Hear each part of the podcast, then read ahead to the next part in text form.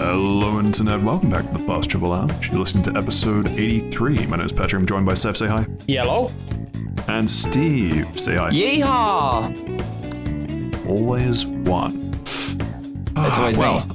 Uh, so here we are. Uh, the Barbenheimer weekend uh, is, is now behind us. I, I think we all survived.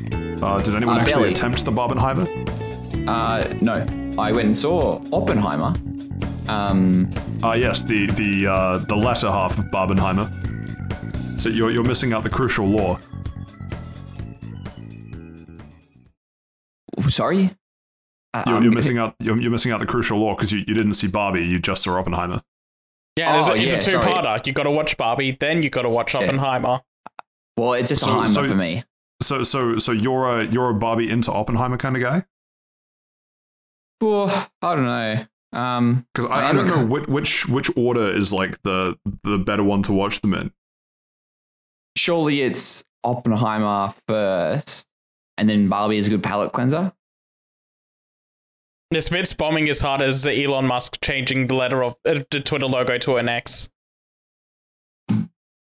Okay, thank you for jumping the gun to the news section, Saif. Uh, Once, always got to talk about Elon, don't you, buddy? yeah, He's still Yeah, holding our just- L. yeah, it's true. He is. Well, technically, he gave the L back and he took an X, but it's not from us. At least I don't think it is.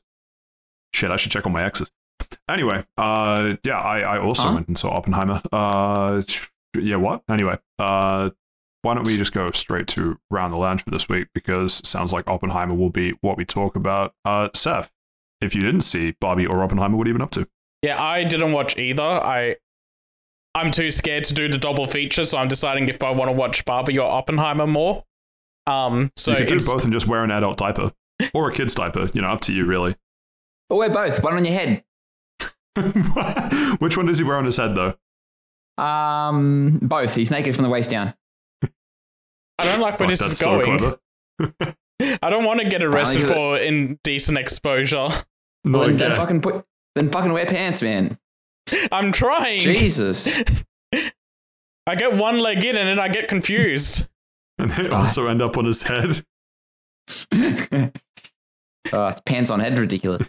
Absolutely.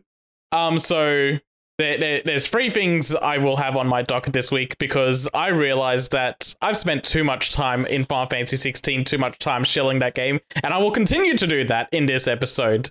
But outside of doing that, I've watched um the recent Invincible Atom Eve special they just released. Tekken 8 had their closed network test, which I'll talk about a little bit because I got a code for that on PS5. And Trin found out I hadn't watched the Edgar Wright Cornetto trilogy, so we watched all three of those movies. If- How have we not found out you haven't seen the Edgar Wright Cornetto trilogy? I don't know, it's just never come up. I've seen bits and pieces of them, but I've never actually sat down and watched them all like from uh beginning to end. I've just seen like the, man- good bits of them. You're too scared to do the double feature for Barbenheimer, but you're like, yeah, let's just do the Cornetto trilogy. One of, Did you do it in a in a diaper?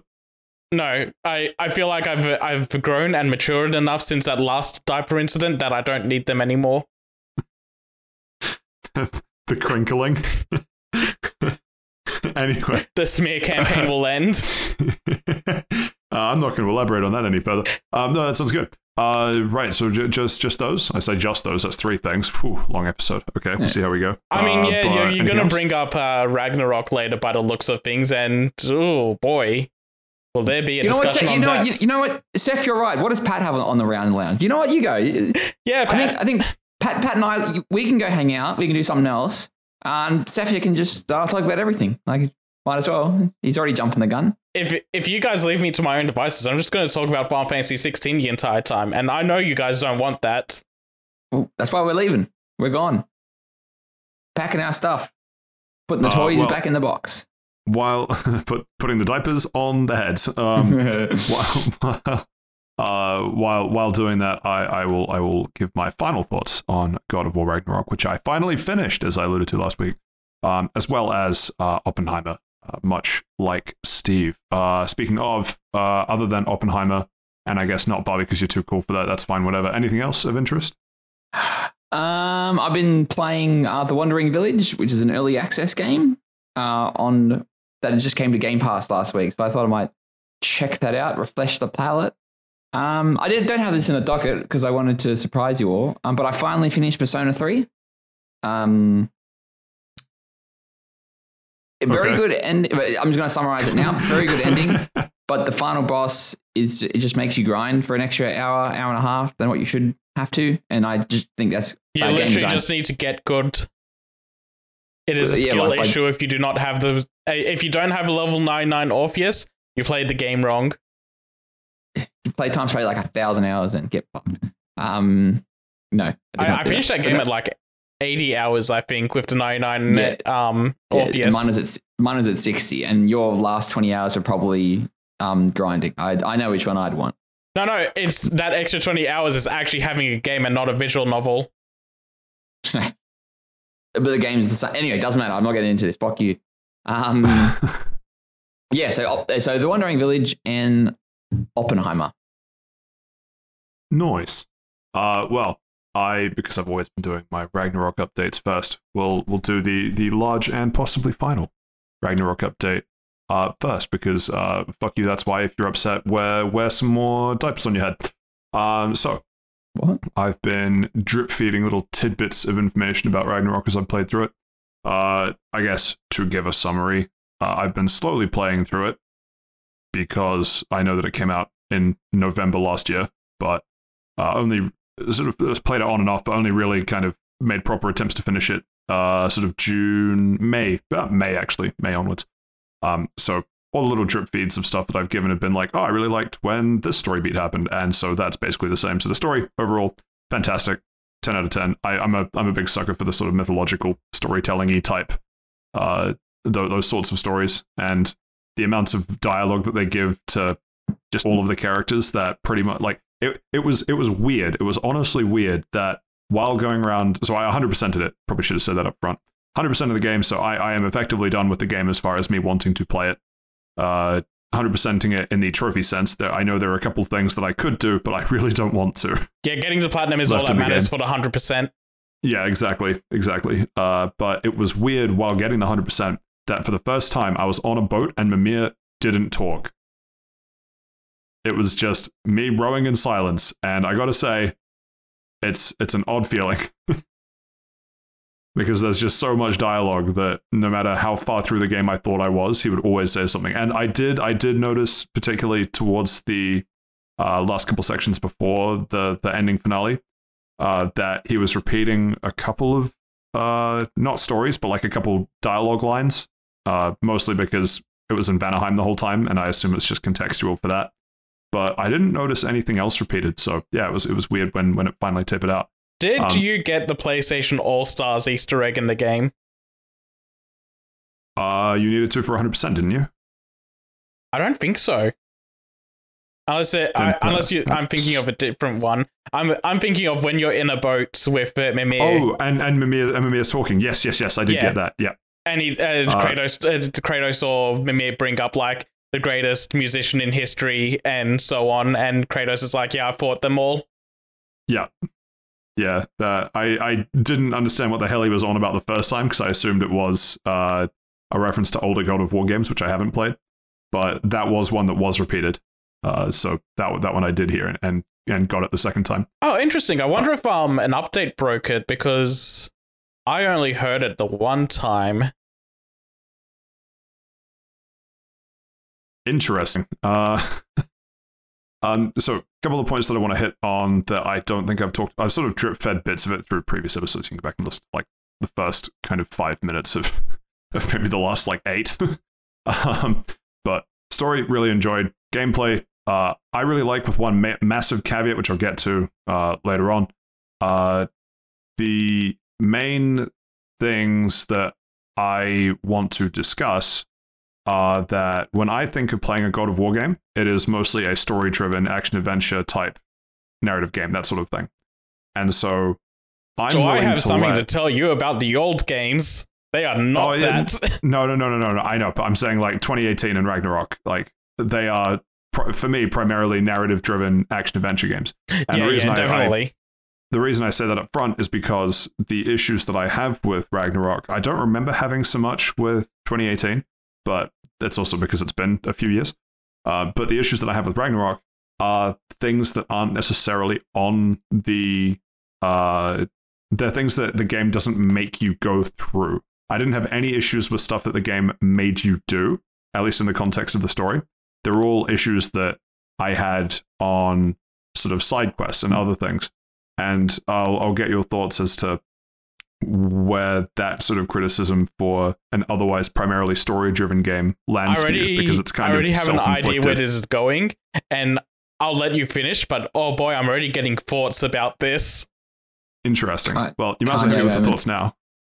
Oh, I'm just going to say that if you like the way this is sounding, some problems you're having with maybe like pacing or side content may hit you when you get to Final Fantasy 16 as well. Oh, I see. no, actually, that, that wasn't where I was going. Um, although that, that that is an interesting thing to bring up. Uh, the so I most of the times that I've talked about it previously, I've talked about it being in the in the in the positive light. I guess I'll put the spoiler warning now. Um, uh, I don't know if we'll end up discussing spoilers. I'll try not to, but chances are I'll let something slip. Um, the stuff that I didn't like, uh, the stuff that I talked about last episode, where anytime there's more than one boss enemy on screen, the camera becomes uh, an opponent, and it is so so hard at times to fight the camera as well as fight the enemies, and it's frustrating because I don't think there's a fight where there's multiple boss fight, uh, multiple boss characters that you have to fight that the game makes you play. This is all me going after like the Berserker gravestones, for example, where I could have completely skipped them and my story experience would have been the same. And that's what I think the main driving force of a game like Ragnarok is.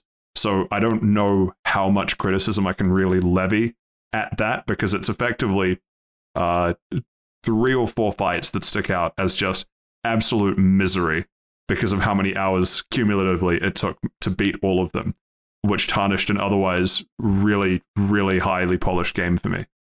Um, the, sort of secondary point to that is that uh, I bring this up. I, I sort of have to bring this up as the as the caveat point. Like every time I talk about something negative, I really like games where they're sort of consistent, or games that at least try to be consistent. And so, when you're in, I, I, I, guess what I'm trying to say is almost all of my issues are around the berserker fights. But within the berserker fights, there are a couple in particular that have multiple things to fight, and those are the ones that suck the most. Um, but it's annoying to me when you have a uh, a companion, but the companion, uh, the the game treats your companion as a main character most of the time. But then, as soon as there's a boss fight or anything where your companion could really help you by drawing aggro, or an enemy could choose to attack your companion or you, it seems like the game conveniently forgets that you have a companion. And yes, I know Atreus has, has like got um attracted aggro, caught aggro. What's the Saif? Help me out. What's the I'm term? actually not sure what that's what it's called. I thought it was just. Doesn't he draw some aggro? draw he aggro. That, that's that, that's the one I was looking for. Yeah, It was, it was it was it was the word draw that I was missing. Um, he's, so he's DPS. but he should be No, a he's tank. the tank. He's the tank. Sorry, the tank. he should be. Um, yeah, but uh, uh, it's it's it's really frustrating when a couple of the times a uh, a boss will just get absolute tunnel vision on me, and it feels like Atreus is complete. It's a completely irrelevant whether or not Atreus is there, and it negatively impacts my gaming experience. Not just in the man, I really wish Atreus would go uh, would like be more useful, but just in the it feels like the game is trying to undercut itself by making Atreus this big main character, but then also uh, not giving a shit about him in boss fights. And it feels like that's an inconsistency that just really frustrates me. Yeah, I- I I'm don't fine really with know why. that happening when it's just one boss, but yeah, like you're saying, when there's multiple bosses, having, like, yeah, Atreus and uh, um the other character, um, Freya. Freya, um, having them being able to help with um your uh, like drawing the second and third enemies aggros, so you only have to deal with one at a time, and you can have strategies where the bosses will change up who they're aggroing at any given time to like mix up the fight a little bit. That Hmm. would be fine. Um, but yeah, it's sometimes it feels like they're they're not contributing at all. Yeah, like there there were there were a couple of fights where I'm just getting the shit kicked out of me by by two bosses, and Atreus is just standing there yelling at me. and it's like, why are you here? like, All right, honestly, hang what is the point? So th- it's an interesting point. You say how like uh, Atreus draws aggro because it's if I if it's anything like the first one, it's not like as if Atreus has a health bar. So him drawing aggro, it's not like a conventional party member. Like as in like if it's an RPG where if Atreus goes down, that's it. You have to spend time either reviving him or No, no, but this is more in the thing. sense that you're in a boss fight that has two boss opponents that you have to deal with. It's not like a boss and some mooks. This is actually just two bosses with two health bars. And Yeah. Atreus isn't pulling his weight in holding aggro for one of them while you deal with the other. It's just the other Yeah, two will okay. the other two will tag team you, and Atreus is just in the corner yelling at you. You're about to be hit. Dodge. Or Yeah, you're on fire. Do something yeah, you're on about fire, that. Kratos. Yeah, yeah, yeah. you probably already know that. Thanks, Atreus. Thanks. Fucking get Yeah, my yeah, yeah. belt. Uh, um, it's it's Um, more. Uh, so I, I I get where you're coming from, Steve. The the thing the thing that is frustrating is so I spent a lot of time on one of the berserker fights where you're fighting two of them, right? And what I noticed really early on, if by the small percentage chance that it happens, Atreus draws one of their aggro for like five to ten seconds, I get that I get one of the health bars down to like a quarter. But other fights, that just won't happen. And it's so inconsistent that it becomes a I would just have to keep trying this boss fight because eventually the stars will align, Atreus will draw aggro for like 10 to 15 seconds, and then the fight has a way higher chance of succeeding. Yeah. And the fact that I have to rely on that feels shitty. It feels like it takes away, like, yeah, okay, skill issue, fine. No, you're right. knowing- I think I, I that do think that that it's sorry. Is yeah, painful. You're you're completely right. I think um I think it does come down to just that feeling of yeah, the stars have aligned and allowed me to beat the bosses instead of you overcoming it. Like you learn their moves, you can do everything you want, but there's only so much you can do to alleviate dodging and then on your recovery frames the other boss threw out a move that hits you. Yeah. Um, so yeah, it it just becomes the point of yeah, this was the perfect run where the other boss was just distracted enough that I got to actually do my game plan. Yeah, uh, that that's more what I mean. And when I say that it, it feels frustrating because it's like sort of logically inconsistent, half of the story is talking about how much Kratos loves his son and things. And fine, story context, Atreus plays a huge role. That's all fine, whatever. Wish the game But- gave me a reason to love Atreus. Genuinely though, so much of the first. th- This is all I'll say about the story. So much of the first third of the story is Kratos going, "I don't understand why you're mad at me. I wish you would talk to me," and Atreus going, "No," and then getting himself into trouble continuously. Okay, I'll be slightly fair. They're both doing that to each other. I think Atreus is way worse. Like, Atreus is every- way worse so- about it, but Kratos is also doing it to Atreus. And a lot of Atreus's He things is. is. a lot of Atreus's thing is Kratos won't open up to me, and in in turn that makes him not open up to Kratos.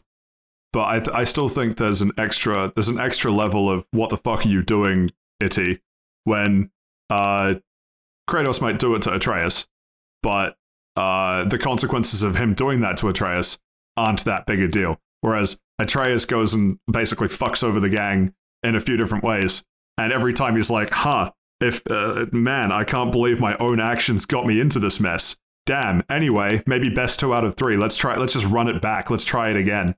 And it's just like, hey, he does that. He how does that. about In you the, just yeah, he don't? does that in the, in the first one as well. That whole weird section where like he finds out he's a god and then he's like he literally just apes out for a bit, yeah, just power and then it's trips. like something yeah. bad happened. And it's like Kratos literally spent the last half an hour telling you to shut the fuck up and to not do that.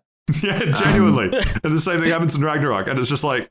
I, I, I really enjoy the story overall. I really do. And I'm so glad they got all of that bullshit out of the way in the first half. Because, man, were there times when it's just like, you're like, it's not even fun to play as Atreus when he's doing this. Because you, you just know, you just know that for the purposes of the story, he's going to go do something to fuck you over as Kratos. Yeah, it's really that first third to first half of the game is just really drilling in that Atreus is all up himself because he's seen the um giants visions and he knows they have grand plans for him and he wants to live up to that. He he's like riding high on being important and it takes him fucking up so harshly to finally get him out of that phase. Yeah. And it's Yeah, why genuinely. it's why Sindri at the end when Ragnarok is happening, he comes out of the portal, looks Atreus dead in the eyes, and goes, "Is this what you wanted?" And it just hits Yeah. so hard. See, I'm pretty sure. uh, I'm, pretty sure what you said. There, were a couple points. There are a couple points during the Ragnarok finale when someone will make a comment to Atreus about something, and I'll just be like, "Yeah, like I agree." Yeah. It'd be I- weird I, if as literally player- everyone warned you about you not wanting this. pretty much, pretty much. Um, yeah. So the the berserker fights and the the the follow up thing that I want to say about the camera. If this is, I'm I, I'm specifically thinking about three about two berserker fights. One we were fighting two, one we were fighting three. But it was really bad with the two of them because the two are highly mobile. Every time they crossed over, your camera was like, "Oh, you want to switch aggro? No, I didn't want to switch aggro." and so it just changes who I'm locked to, and then it's and then it's just like ah, because usually they cross because one of them is powering up an attack, and if the camera drags focus away, ooh, it hurts. It hurts. Lost I'm many a good run to that. I'm just throwing this knife out there just to essentially hit anyone that it could possibly hit that's listening to this. You know what game does that really, really well? They, uh, Final King- Fantasy 16. no, no, no, no, no. Kingdom Hearts 3. Kingdom Ah. Hearts 3, one of the last boss fights, is fighting three bosses. And what they do is that they essentially highlight the enemy that's going to aggro you in purple, and the other two go and fight your party members. And they'll just they'll switch out, and they have like a switch out animation and attack sequence. And it actually does it really well, where you get to actually go through the three bosses properly. And they even they even have specific health bars so that you should sp- uh, kill one faster than the other, and their their phases uh, do affects that. But they also do have plans in place where, like, no, you actually killed a different one first. Um, so yeah, they they do a really good job with like the three on one fights because well, Hmm. because they they're treating it as one on one fights while the other bosses are fighting your party members over to the side of the arena, and it's a big arena, so you get a lot of space to move around as well. Yeah, I, I think that in hindsight would have been a much more enjoyable way to play some of these boss fights because it really does just feel like dumb luck sometimes between having a good run and having a bad run. Like I've had runs where I start the fight, I'll, I'll take one, I'll, I'll have one attack just clip me, and then during my recovery frames, I just get zero, like hundred to death between the two of them, just deciding to attack me in various, like just zero counterplay. I just put the controller down. There's nothing I can do Yeah, and that's life. Like I'm I'm okay with that if it's like if it's every so often, you know, shit happens. It's fine. But then conversely, Atreus draws aggro for like 10 seconds and it's like, oh shoot, I got one of them down to like one fifth HP and the other one's on half. Like suddenly the, the fight's gone very differently.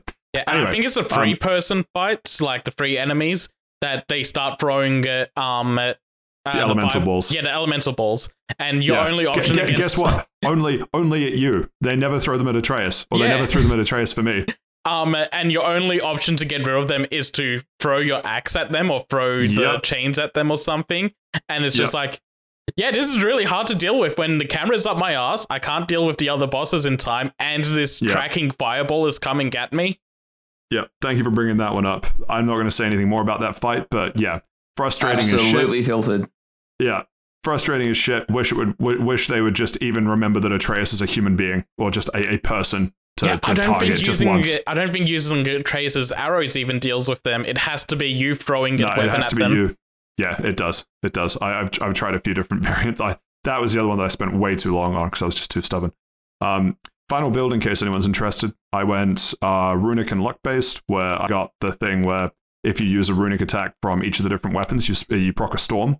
Uh, and so that combined with the pommels for each of the weapons slowing time down once you get the awakened state.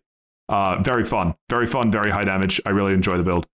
Um, Yeah, there's fun stuff you can do with the builds. I engaged with it a little bit, but by the end of the game, I, I just really focused on letting getting a pommel that I liked, and then the Yeah. armor I just did the fully maxed out default armor. Interesting. I, I ended up going for the um, Berserker armor of popping your uh, uh, relic gives you way higher melee damage, but take way more damage as well. It became a really fun all or nothing. Um, everything became about slowing down time and just doing crazy amounts of damage in slow time, which Yeah, I, I really vibed with as a build. Um, the other couple points that I wanted to hit, uh, the yeah, so the other negatives. I mentioned this one briefly a couple episodes ago, but uh, Vanaheim Vanaheim opens way the fuck up, and in my opinion, too early. Uh, the whole point of going back to Vanaheim is to rescue a party member. Party member is being attacked by a dragon, and you see him sending up rescue flares, but the game does everything in its power to distract you from that every other side quest possible, all of which is happening basically immediately before the Ragnarok finale. And the pacing just plummets because I, I'm the sort of person that I want to complete stuff, right? Like I I if I can, will complete as much of an area as I can before moving on. And I think the devs screwed me over by giving me access to all of Vanaheim when it feels like some of that should have just been post game content. And it's like a minor thing, but it's in the same way that they gated a bunch of stuff off by, oh, you don't have the spear yet. Here's something that you only that you can only get past via the spear. Um, that giving you all the tools and then just letting you loose in Vanaheim. Uh, it, it was weird going from uh, I think they mention it. It's it's it's like some passing of time. One of them mentions the passing of time. I don't remember what the what the, the quote was, but it was like, yeah, multiple in-game days have passed because I've been fucking around in Vanaheim. Meanwhile, Ragnarok is just kind of on pause. Yeah, it's just waiting for you. Yeah, it's uh, weird pacing, th- like entirely self-inflicted. But it feels like the devs don't help me out there because it seems like it should be an easy thing to do to just change when that becomes available. Um, and there was something similar to that, I think. Uh, no, that was pretty much it. Yeah, the the main, the the camera lock is absolute bullshit when it comes to multiple boss enemies and Vanaheim post game content. Um, should be reordered, in my opinion. Um, having actually finished the finale, uh, what they did with post game story content, um, particularly in Asgardian prison and uh, the the event that gives you the I actual think we already credits. said what was in that Asgardian prison last week. We have, but because but because we've actually gone pretty well without giving spoilers this time. I know I gave the spoiler warning, but maybe we just retroactively remove it. That The I don't game's think like we've a year actually- old. I'm sure it's fine. either e- either way, either way, uh, beautiful little bits of, of post game story to, to to drizzle in. Really, really liked um, all of the little post game story bits. Uh, and the final thing that I want to end it with, uh, my favorite um, Kratos lines. Because holy shit, does he have some bangers, which I think he's earned given how much dialogue is in the game and how serious it is most of the time. But uh, when you first unlock being able to call uh, Skadi and uh, Sk- Sköll, the, the the two wolves, the wolves of Day of Night. I- I Hati can't remember their and names. Sköll, I think it is. Yeah, that, that sounds right. Um, you can call the wolves, and then Yeah, Hati and immediately after, and then immediately after calling the the wolves the first time, you can call the wolves again and reset. And Freya's just looking at you like, "W- w- why? Like, what are you doing? Like, we needed to call the wolves. Why did you? Why did you call them a second time? And Kratos just looks down and looks sheepish and says, "I wanted to see the wolves again." And I think it threw me so hard when I got that line. It was so good. And the other one, while wandering around Vanaheim, uh, Atreus asking, um, uh, "Father, which which of your weapons is your favorite?" And Kratos saying, "Oh, you know, the, uh, my weapons are tools. It would be wrong to have a favorite." And Atreus is like, "Yeah, that makes sense. I like the axe. And then a few seconds pass, then Kratos, "I too like the axe. yeah, uh, that the, the writing is pretty good. It sounds pretty Yeah, good. Even the first one was pretty good. yeah, no, Yeah, the strengths I- of this game are definitely in its r- character writing. Yeah, definitely. Uh, I yeah. Uh, um, that's right. The the other uh, minor annoyance we we already touched on as well, so I'm not going to bring it up again. But Muspelheim, less of a fan of all the backtracking that this one makes you do compared to the fun, uh, endlessly evolving dungeony type one that I don't remember the the, the swampy one back in 2018. Niflheim. Uh, with the it was Niflheim, wasn't it? yeah. Yeah. Niflheim Uh, was the um. Oh no, it was a swamp. Sorry, I think um. Yeah, It's a missed Niflheim was the well. poison gas, and Muspelheim was the climb the Yeah. volcano uh, Yeah. gauntlet. Hated both of those. I well, like you doing will hate Muspelheim the first time, and then Yeah. they're like, do it again for more rewards. And you're like, fine. and I'm like, go fuck yourself, game. um, and the the whole section, the whole finale section, in terms of epic, uh, epic set pieces. Oh, Epic. moi, amazing, so good. so so good.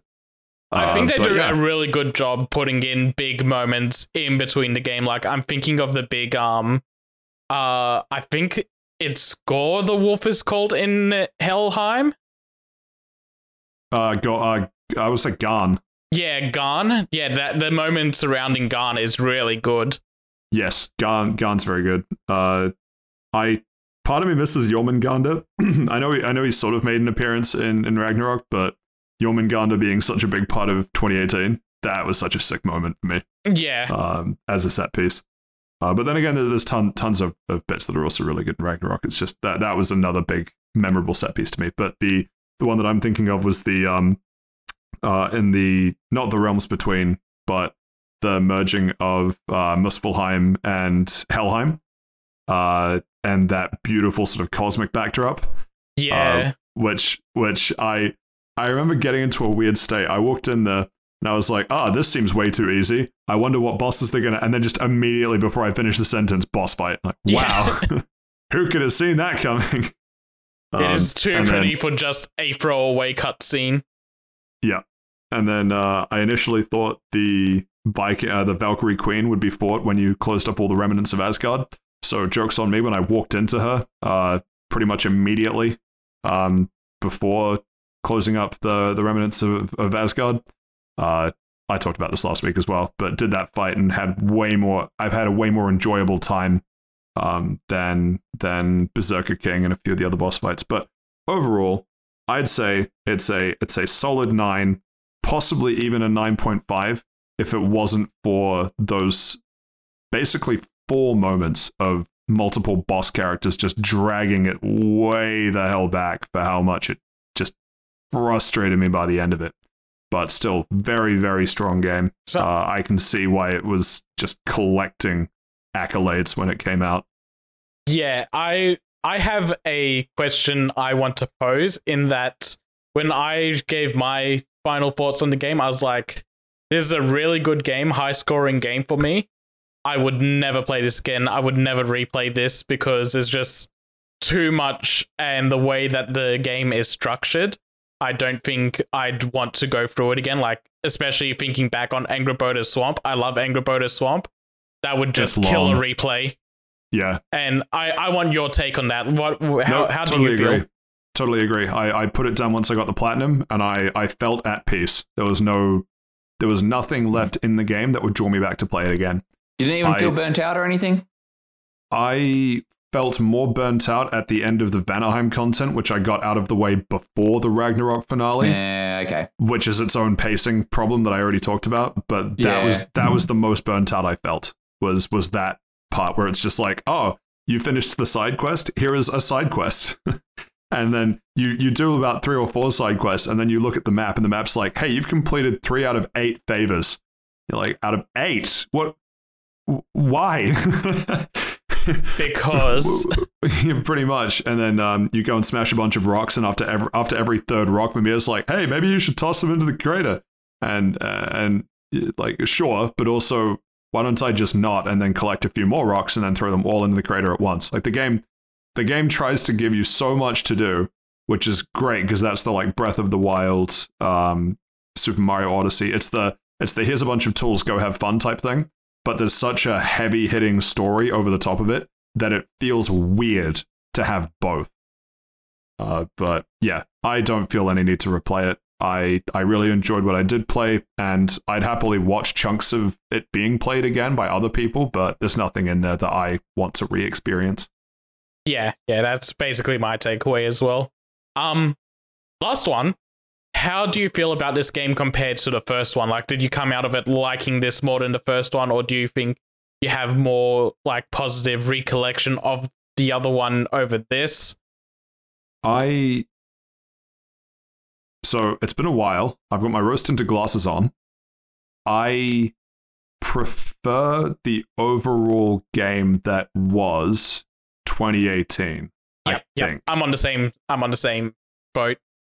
But I- the reasons for that feel stupid in that to me the difference is how they packaged the game, where both games very well written, great story, great gameplay, all that, but the succinctness of the experience was better in 2018 because here you play through the story, but then every so often, let me just get distracted by like I I went to a random part of of the Lake of Nine, uh, just because um I I wanted to see what the question mark was on the map, and the game's like, oh, I see you're here. How would you like to spend the next four hours exploring here? And it's such a disengagement from exploring because the I I think the difference is I was exploring the world for the first time in 2018, and it felt meaningful to explore the world while I explored it because the overall story was um, very impactful, but it wasn't a this is the end of the world moment. Ragnarok is straight up telling you this is the end of the world moment. How would you like to go exploring? Yeah, I there there is a throwaway line that kind of helps with that Ragnarok one. Um, but no, you're right in that the overall package, like Ragnarok is a super massive, huge game, and there's so much to do in it. Um, but I think that also comes to a detriment of like as an overall game, while it's probably you're feeling more fulfilled by the end, 2018 just feels like a more focused product. Yeah. And yeah. even like I and sorry, specifically finish. on my side, um there's there's a lot of gameplay changes in Ragnarok I just do not agree with and think that 2018 did better. Yeah, I, I didn't notice so many of the gameplay challenges, um, changes. I, I enjoyed the sort of build system. I mean, I played fucking Monster Hunter for fun, so that was right up my alley. But yeah, um, but yeah, the, I- the big one for me is that they broke down the shield into like three or four shields Yeah. when the one in 2018 was perfectly fine as it was. So they they broke something that didn't need fixing by removing your Yeah. options. I, I, I can I can see that as a complaint. I, d- I don't count that as a detrimental thing because I found a shield that I liked and I didn't have to change. But The shield I can see liked is a a shield from 2018. Yeah, well, fuck Spe- you. No, no, like specifically, like the shield I liked in um in uh, Ragnarok was when they specifically go, "Here's your old parry and counter mechanic back," and I'm like, "Yes, this is what I've been missing this entire game." Yeah, Also, because I don't like to double tap the shield button to attack move, I like that just feels awkward to me. Um, and yeah, so not having to rely on that as much was a big favor for me. I, I think to to summarize the succinctness of it, like Steve, this is probably an efficiency thing that, that you would appreciate. I I think on the 100% mark put 58, 59 something hours. I don't think I quite hit Oh, 60, but it would have been a getting fucking close. big one. Yeah, 100%ing it, right? Nine of those hours, no, 10 of those hours were slamming my head through boss fights, waiting for stars to align. So, all right, let's put it down to 50 hours. To tell someone, I want you to experience everything the game has to offer, it will only take you 50 hours. I think the uh, the best parts of that would comprise maybe 20 to th- may- maybe 20, let- let's say 15 to 20 hours. 20 to uh, 15 to 20 hours of that game are the you're going to remember this this this is awesome and the rest of it is not filler but it's just moments that that take you from one cool pe- uh, piece to the next and if we did the same math on 2018 i don't remember what my playtime is but it sure as hell wasn't 60 hours Mine is 60 for the 100%, but I think I let that game idle a lot. Uh, but that, that that's the you that. succinctness trade-off that i'm thinking of because if if i was trying to convince you to play it and i say you can complete it in 60 hours you'd be like but how good is it really because that's 60 hours yeah, that, that doesn't seem. Um, And I can tell Well, you, it's not it's not bar for bar perfect game for all of those sixty hours. yeah, and I think it's more like it, it gets into like a repetitive type of motion where like the combat's pretty much the same, the exploration's the same. Like, it, and it, I haven't oh. played Oh. the second God of War. I haven't played Ragnarok. But Yeah, at the same time, how many I put, I think seventy five hours now into Tears of the Kingdom, but it is very different. yeah, Like my experience with it, like it's either I'm searching for something new or I've seen something on the map and I'm like, okay, I'm just going to go there. It's a, I've said it in my Tears of the Kingdom review, but it's like it shows you what to do, as in, oh, there's a shiny thing over there, go look for it, or go Yep. over there, see what happens, as opposed to telling you, oh, a new path has opened up, go check it out in your quest log. It, it's you, different. you just reminded me of, of my final pet peeve, and we really should wrap it up. But uh, 100% agree. But the final pet peeve that you just reminded me of, uh, they introduced. I don't remember this being in 2018. It might have been in 2018. They introduced a, a much harder core compass mechanic of you can set a waypoint and the compass will just guide you even if you're walking in the wrong direction. It will it will figure out a way to get you there. Cool. Oh, Jesus. That's no no no. That like that, that that's a pro. I like that they did that. Is the it? con is that some of the areas, looking at you, Vanaheim, where there is no way to fast travel in between fast travel locations, you will you will walk for what feels like five to ten minutes of just holding the "I want Kratos to sprint" button because you happen to be caught awkwardly between two fast po- uh, fast travel gates, and there's no way to speed that up, even having finished the story. Just bro, just let me teleport. I know the PS5 can handle it. There's also a part of Or that. put up a loading screen.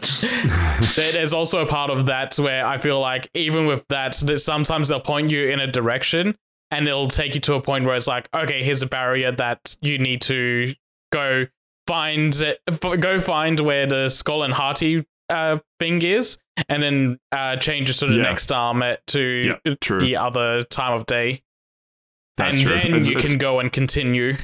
effectively we're both complaining about how big Vanaheim is, and I think that's funny, but also very accurate. Anyway, we should move on. Overall, I'd still say a nine, but yeah, th- those those few they don't detract from the experience much, but they do detract. So, all I'm saying, God of War three, just fix it up a bit, yeah.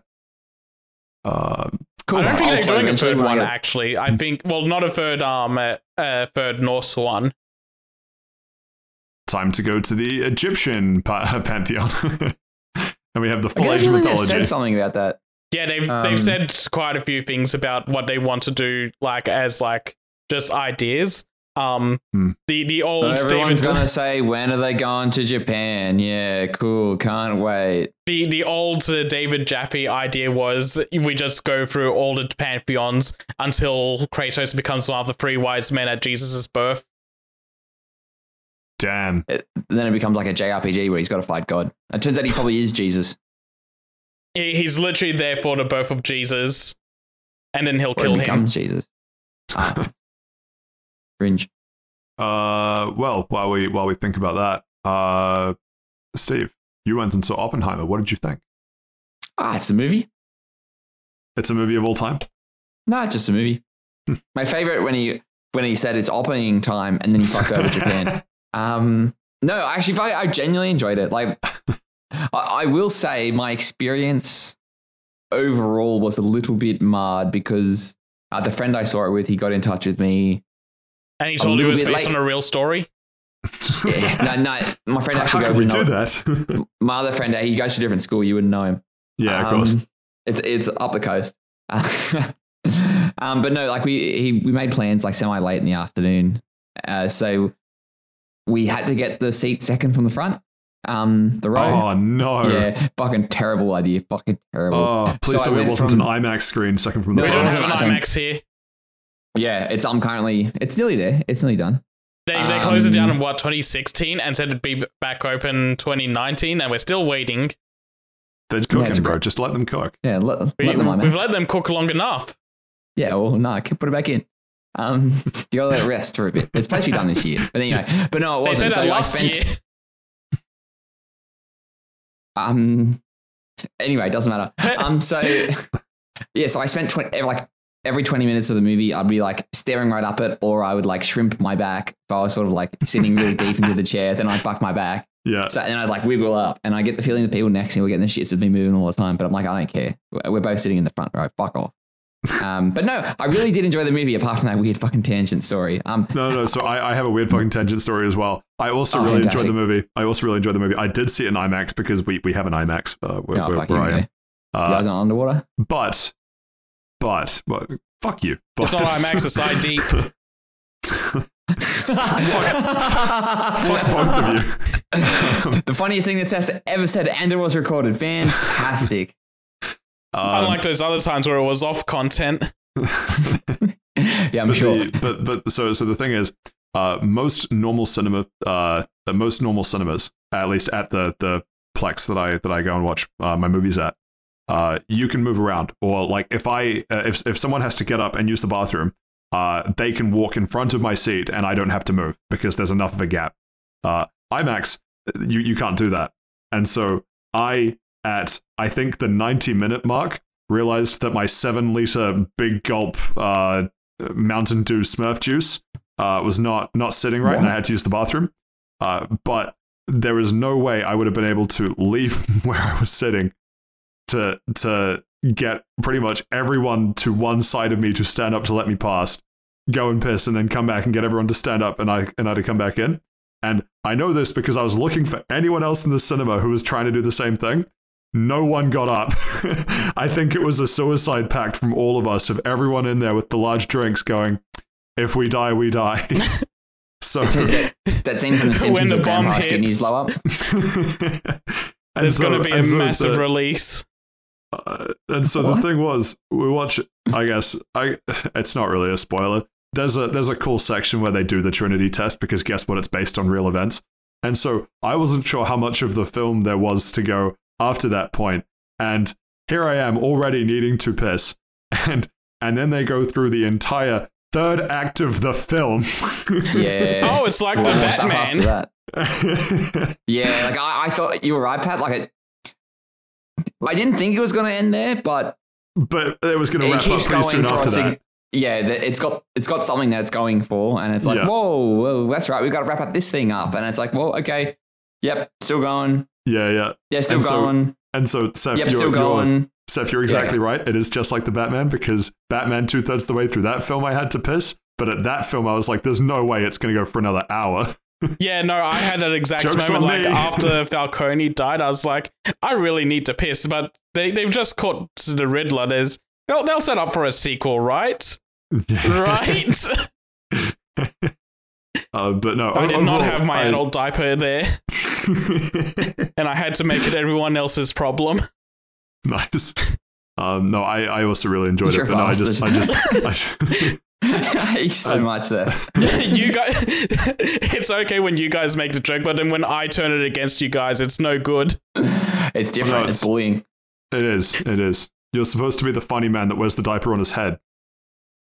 You're supposed to, you're supposed to make fun of the, the, the head diapers, not join them or whatever the fucking Star Wars. Quote. Anyway, um, I was yeah, also I- thinking of a way to turn that into a Star Wars quote. Don't worry, you're not alone. Uh, so uh, someone asked me this, and I, and I, I had to think about my response.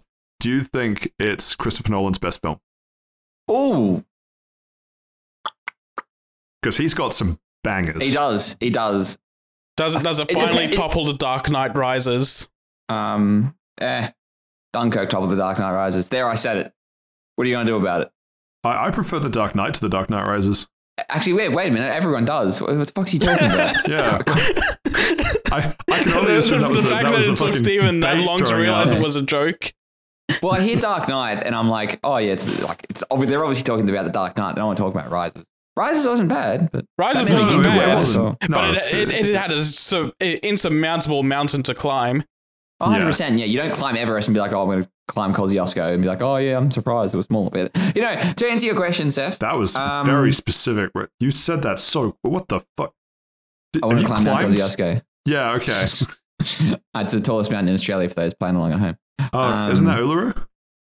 No, that's Nah, just a big rock. That's yeah. That's not just a big rock, Saif. Right? You're gonna go. I'm going on X and tweeting about that right now. Um, Going- no, no, it's going on X and Xing about that right now. Yeah, I'm gonna make a video and put it onto X videos. It's not Xing, Um, it's crossing. It's Hey, crossing. If, you if you know, you know. Um, anyway, sorry. Con- any- continue. sorry, Continue. Um, I, um, oh, fuck, I can't remember what I was saying. I think it is up there. It's we have to remember that Christopher Nolan doesn't do biopic, uh, and this is a biopic. It is outside of his range of expertise, um, and I think he does it quite well. The subject matter is. I'm not going to say it's heavy. Like it, it does, and I get the feeling You're not going to say it's heavy. The creation of the thing that killed hundred thousand people, and you're like, ah, it's Wipes not that two heavy. cities off the map. Literally ended World War II, and you're like, well, I mean, like, the matter could have been heavier. no, I- no. I, I thought for some reason So, I so thought what, what, would- what Steven is saying is he wanted the movie to be about Hitler. Hitler wearing a diaper on his head. That's essentially what he did after the art school rejected him. this is The getting too dark. pants. I'm backing out. the biggest pants on head moments in history. this this is getting way too dark. I'm backing out of this joke now.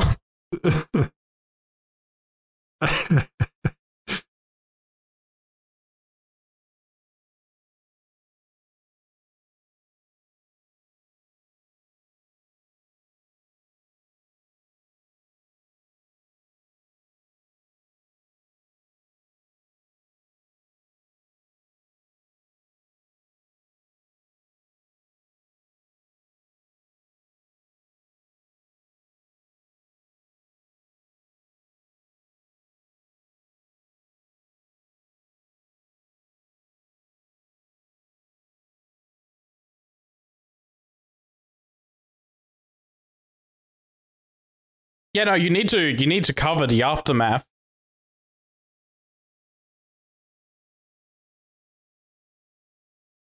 Yeah. Well, yeah, because we know what happened. We we know the aftermath of um what happened to the world, and since this is a biopic, we need to know the aftermath of what happened to him more so.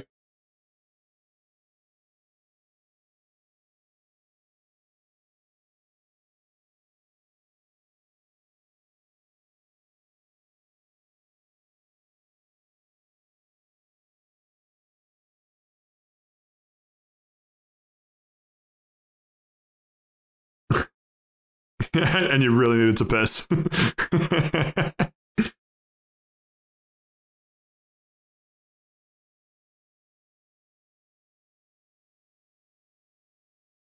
I don't know. I think they're pretty I based. don't, yeah, I don't know about you guys.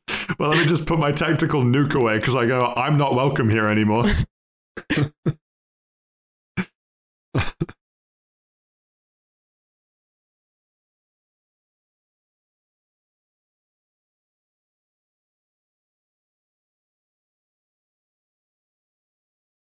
he, he was kind of preachy though. Like that that was that was his whole shtick. He was preachy about uh sort of communism before creating the bomb, and he was preachy about sort of the the nuclear deterrent idea after he uh, after he created the bomb. It was just sort of a preachy guy.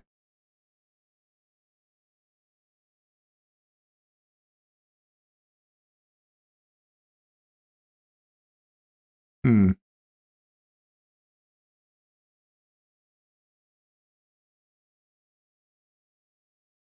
I- think for me, um, maybe this this is perhaps a slightly weirder take. I uh, I studied physics for four four and a half years. and if I was going to build, no, I'm kidding. Here's where he went wrong. No, um, uh, he didn't think- go far enough. I, I, it was, it was really, it was really fascinating to watch that as someone. So, um, there's a lot. They, they do a lot of, uh, they don't do a lot of exposition, but they do a lot of kind of just in the background, uh, like, uh, people drawing waveforms on, on, uh, like blackboards and the discussions of, uh, like whether it would incinerate the atmosphere and all these other sorts of things that like I I I have more of the understanding of the physics side of it, and I I kind of know the broad strokes of the story of Oppenheimer, but allowing for a little bit of dramatic license because I don't know, like I'm I'm sure I'm sure you know there's like a lot of it's based on a book called American Prometheus, but I don't know if there's any liberties taken with trying to make the story you know embellish the story in little bits. In some places, I'm sure there sort of has to be you know Make it more exciting for people like Steven. but but the thing was, um, I uh, so I, I I I guess I'll contextualize it. When I saw Iron Man, I po- possibly, but When he made a nuclear bomb of a suit, it was amazing. and you know what? Japan survived. Okay. Um, no, The Iraqis, Um, the attacks I- didn't. I I really love the idea of the uh of the kind of one person being able to figure out any difficulty of problem, that sort of thing.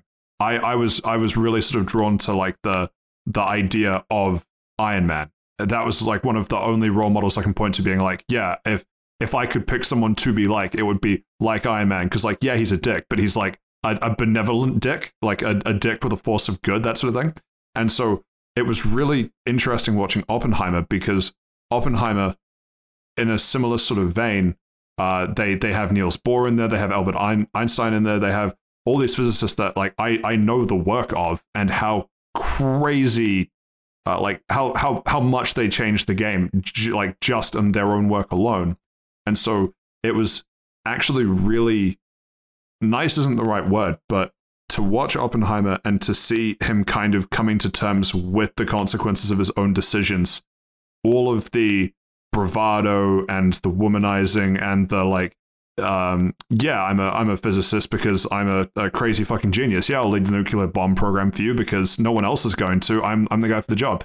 To then sort of the recon the reconciliation of uh, holy shit, I actually don't know if what I did was the right call here. It was really, I, I got a lot more out of it than I than I perhaps bargained for because that, like in some ways, uh, like when I'm studying physics, right, I wake up and I think, fuck, if only I was like Oppenheimer, or if only I was like Einstein, because I'm staring at problems that are just nonsensical, honestly. Like nothing, there's no part of it where you're like, oh, that makes sense. It's just all fucking nonsense. And so to have someone, or to, to watch the downfall of someone who wakes up every day and is Oppenheimer and is the bravado, like, uh, yeah, I've been told not to try and preach communism, but fuck you, I'll do what I want, like that sort of thing. And to see it, to see the consequences of that, where he loses basically everything and the really poignant thing being that he wanted to lose everything because he wanted to punish himself for what he'd done. That really struck me towards the end of the film. So I really enjoyed the film uh, from from that side of it. I like the big noises. okay, true. But, Yeah, the but, but- the big no, noises okay, so. I, I'm being dramatic here, or not less than dramatic. Um, Taking the piss, but like but the, no, the, the, the as someone that's not an audiophile in any sense of the word, I thought the sound design, the the, the suspense that it keeps you in, I thought it was really good. I so I agree, and I think it was interesting in that the the the weirdest part for me, you know, before you've even seen the film that they successfully built the bomb, right? Like no no one walks in there and goes, "I'm shocked that they actually built the bomb." That's crazy. But the fact is, they they play it so well cinematog- cinematographic. They they use the camera really well to to give you the sense that there is still suspense. There is still um, uh, tension about them building the bomb, even though like you think about it for two seconds, you're like, yeah, I know they built the bomb because like it's it's it's literally based on historical events. They're not going to rewrite history for the sake of the movie. So I, I thought that was really well done. Yeah, That's very true. Um, I do like. Mm, hang on, what, what am I trying to say here? Um, well, yeah, I think my general my general point was like that the to, to take it to a, the, the next level about like the cinematography, the frame by frame shots, the the the acting as well. It's probably a different point we could probably spend an extra thirty minutes talking about, but it is uh, like Cillian Murphy, fantastic. Mwah, love him so much. Um, ah, so good, so good. The guy that played Einstein as well. Einstein's not in the movie for very long, but mwah, fantastic as well. Um, I, the guy from The Boys is in there as well. Uh, he's very good. Which which guy from the boys? The deep? No, no. Because because because Patrick's in pretty deep right now. Uh, yeah, nuts. Yeah, we already Wow. made a joke. Nah, we already, you- we you already fucked made a joke. Let's just let him marinate in that one for a bit. Hold on, let him drown. Um, Come on, man. Oh, okay. Um, but yeah, no, the, the cinematography is really good. The act, the shot by shots are really good. You can tell the way that he's like framed it. Um, like I, I'm not sure if this is true or not, but like every scene that Oppenheim is in, he takes up a very good section of like uh Screen real like the estate, screen. Yeah, screen. I, I, I don't know the word. I, I'm not a magician. screen space, Uh, really. Yeah, and and Hmm. before anybody says it, yes, I know. This is a biopic about Oppenheimer. Like, so fucking, of course you should. Nobody fucking say it. But it's it just it it kind of reminds you that this isn't a story of the atomic bomb being built. It is a story of Oppenheimer building the atomic bomb. Yeah. Um, and then like when it does go that way, he's like, okay, now I'm wrestling with this guilt, uh, and what he does to sort of change it. Uh, and I thought that was really, really well done. I, Yeah. I think it is a fantastic movie. Yeah, I think it's a fantastic movie as well. I think uh, personal bi- like my personal bias is that I just love uh, like the sci-fi's and things. So I I might still give parts. Patrick, well, I- Did this What? happen? This isn't science fiction. he built that bomb. pics. Pics or it didn't happen. Don't don't send pics. Jesus Christ, don't send pics. Um, Insert Oh, black and white Jesus. pictures of the bomb. No, no. Uh, what I was going to say was, I think as a as a constructed film, this is probably his strongest from a like film critic analyzing the film perspective. But in terms of is this my favorite Christopher Nolan film? I think I might still. I, I don't know. I I only saw it in the last um, less than a week ago, so I still need to sit on it for a bit. But I think I might still prefer watching The Dark Knight or watching Interstellar. I'm not sure. Th- those are definitely the top three between between those two and Oppenheimer for me. But I'm not sure if, if I'd say this is my favorite Christopher Nolan Oh, film. I like Patrick, I, don't Dunkirk. know how to tell you this, but The Dark Knight isn't a sci-fi either. That also really happened. That there also was a murderous happened. clown out there and a man dressed as a bat. Yeah. I think You I know, need to up my Oppenheimer, meds. very good I can I can hear that that actually took the wind out of Patrick. it's, it, that's, that's very much like a left you on red moment set. Um, well, the thing is, like, I could have I could have named like any other film, and it would have it would have made less sense for it to be made up than The Dark Knight. a murderous clown and a man dressed as a bat. You don't remember Anyway. the clown uh, beatings that were happening in America a few years ago? Oh, I do, and the people just fucking staring at kids from from forests dressed as clowns. Oh man, what a time! Can't believe we lived through that timeline. Anyway, yeah, Oppenheimer, good film. Um, go go and see it. Uh, maybe go and see Barbie at the same time. I'm not sure. Definitely recommend wearing a diaper though, or at least don't go and see it in a cinema where you can't accident like awkwardly shuffle past people to use the bathroom. uh, Okay, one last in. bad joke. When when you say go see it at the same time, do you mean in like the watch Family Guy funny moments and Subway Surfers at the same time sort of deal, or or do you just do you just do you just advise people to go and see them on the same day? what the fuck is what? I just I don't know what he's doing. Just, just- hang on, It's- hang on. it- let him be. It's, it's let, a bit, let- but I don't I don't know where he's going with this. He's Because because you because you said watch them at the same time. I'm saying should we watch it Oh. like Family Guy funny moments and Subway Ah. Surfers on the same screen, sort of same Gotcha. time? uh, yeah, podcast yeah, boring. Definitely, definitely do that. Uh, yeah. Well, uh, pff, fuck. I know that I just threw out a nine for Ragnarok, but yeah, fuck it. I'll give Oppenheimer a, a nine. A Again, week full floating- of nines. We don't. Be- we don't believe in nine and a perfection. We don't believe in perfection here at Fast Travel Lounge, and we Well, don't well, give the- that the- half mark, so it's a nine. The the perfection would have been me not wanting to piss myself for an hour. Well, you, my You- brother in you- Christ, that was self-inflicted. Yeah, like, oh, oh it's a Skill three-hour issue. movie. I'm gonna drink an eight liter sugary drink. Uh, oh no, I got a piss. No. All right. In my defense, it wasn't actually eight liters. I just thought the mental image would be funny. Just Yeah. me me chugging eight liters of Baja Blast while watching a man You know what? You- build an you- atomic bomb. You- You're doing the same thing that Oppenheimer did in the movie. Oh no, I dropped a nuclear bomb on, bomb on people. No. But it wasn't No, on like people, it was on that. himself. Yeah.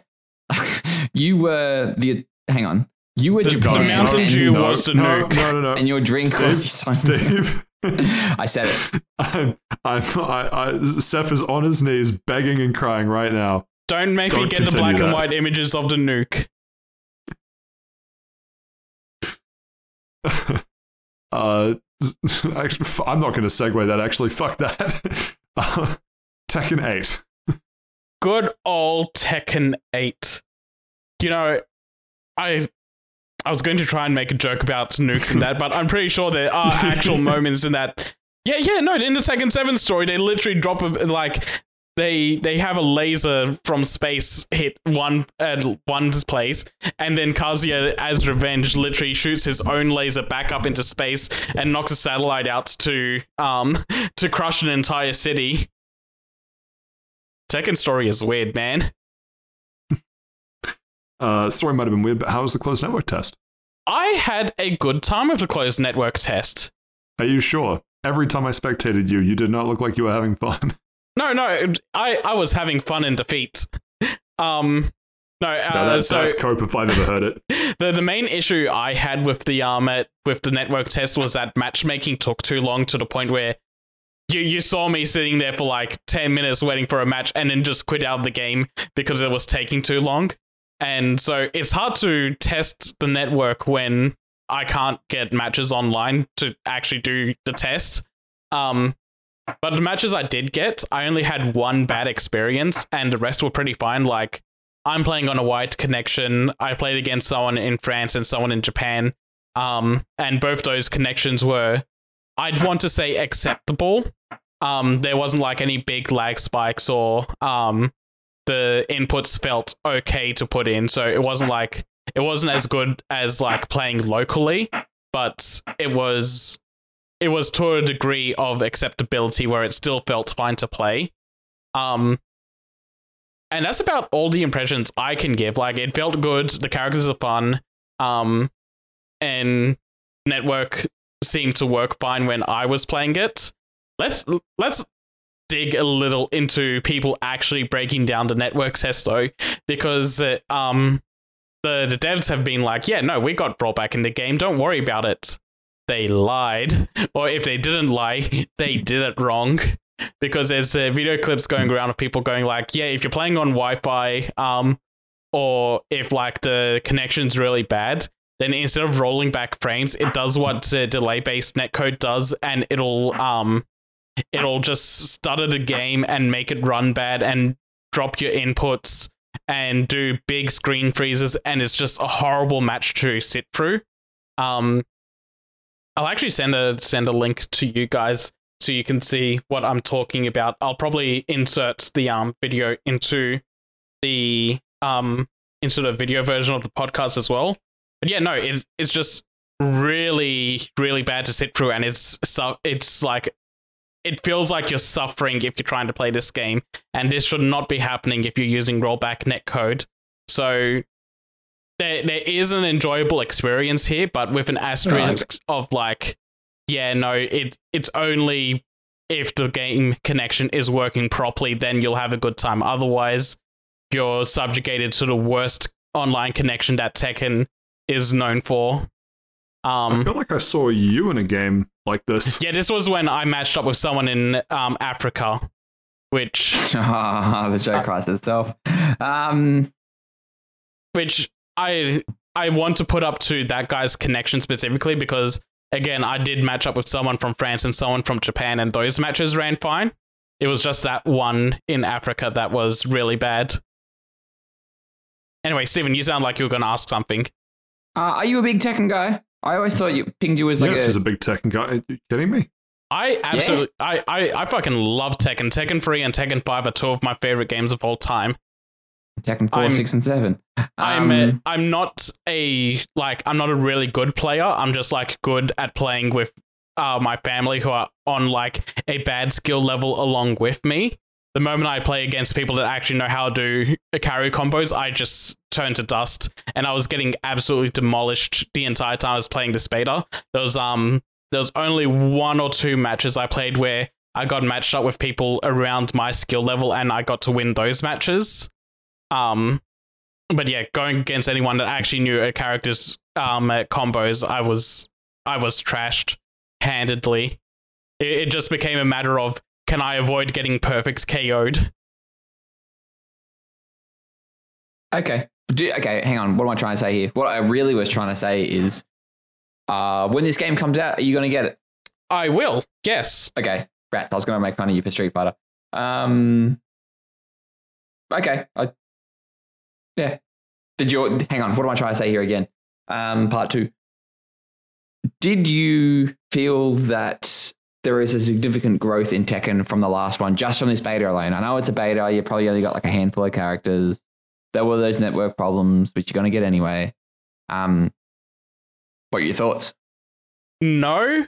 And uh, like it's not a massive build up from Tekken 7, but Tekken has kind of just been an iterative game where the graphics get better with every um entry and it just they try to make improvements to um getting people into the game. And yeah, the stuff that they did for Tekken 8 in this um beta already is really nice because they give you like 11 combos that uh, that you can try out in your move list that you can just um practice through and get a good idea of like how to do a simple string and those help a good way in like learning how the combo structure of the game works and Tekken doesn't usually ever have that so um that that's like a step in the right direction of bringing people in they've also added a new simpl- simplified control method that you turn it on and then you can just mash buttons to get simple combos out. I didn't experience that myself, like I didn't use it. Um I've seen some people use it and it seems okay, but it also seems really limiting. So I can't speak too much on that. it's all just about like this network test itself is just like yeah, no, it. Oh, actually, no, no. I do want to get into one thing. Um, the the new mechanic they added to eight called the heat mechanic, where you press um, you can press R one on a controller and you get powered up. You start doing chip damage to your opponent, and it lasts like. If, if you're not doing anything, it lasts 10 seconds, but every time you throw out attacks, it pauses that timer. So it can last uh, quite a long time if you're doing strings and putting people into block stun. Um, the amount of damage this does and the amount of chip damage you get off absolutely demolishes this game. Like this this mechanic is supposed to make um the game more aggressive and get newcomers more interested in just being up in everyone's face and pressing buttons to uh, um do cool looking things.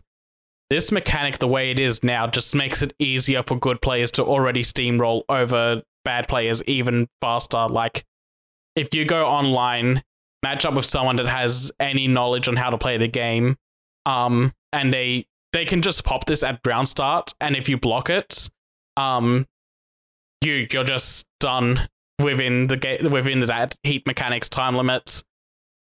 It, it just makes it so easy to roll over people if it um people know what they're doing with it. It's kind of insane and they're saying that the damage output isn't like indicative indicative of how the final game is going to be and there'll be a lot more tuning, and they'll probably need to tune it down a shit ton compared to how it is in this.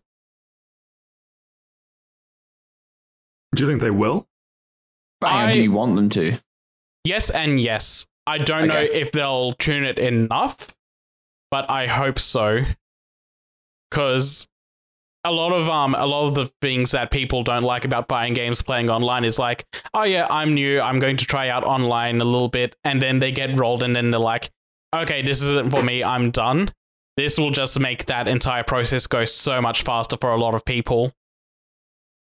In they get rolled faster? Yeah, they'll they'll load, they'll play a game, they'll get instantly demolished because of this mechanic, and then they'll they'll drop the game right away.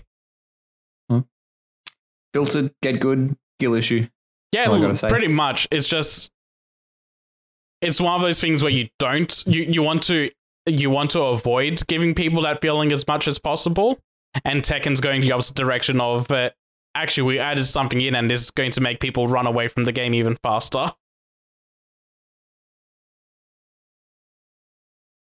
Oh, and so one last thing I want to add.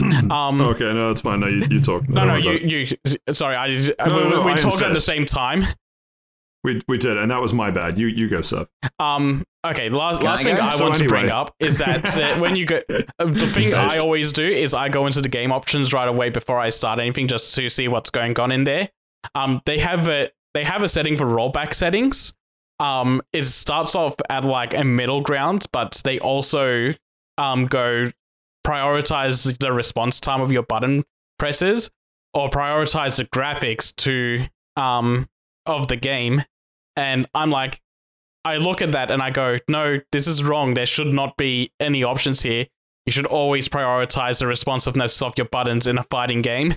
I don't care how nice Tekken 8 looks. I will take the hit to the to the um resolution or even the aliasing if it means that my buttons feel good to press and it doesn't feel like it's taking two years to, for a punch to come out when I press the punch button. Yeah, fair enough.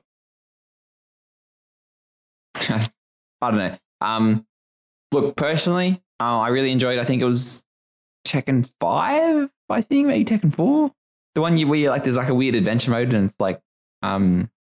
But anyway, um, yeah. So I, I picked up Tekken Seven and I played it about two years ago, and it was like a really shit story. And then it's like, yeah, cool, all the best.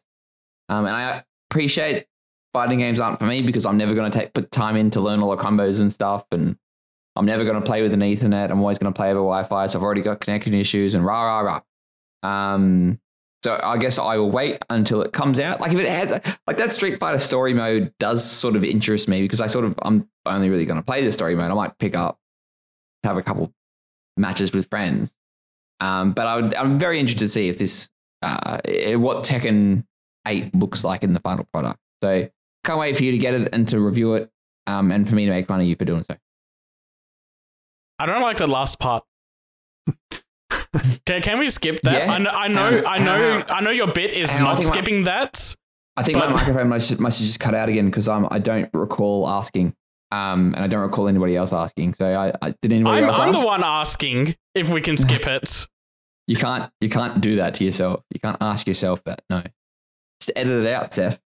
You're the one that made the statement, and I'm asking if we can skip. That that's how this Yeah. conversation goes. and I'm telling you to stop asking. Patrick, your Uh, host, yeah. can you overrule him? Uh, Can you I, make fun of me instead of him? I'd, I'd probably prefer that. I don't. Hang on. Why? Why would you prefer that? What? My? Uh, do, do I go? You're My- nicer my- about it. Oh, okay. I don't know if I want that title. You let me down gently.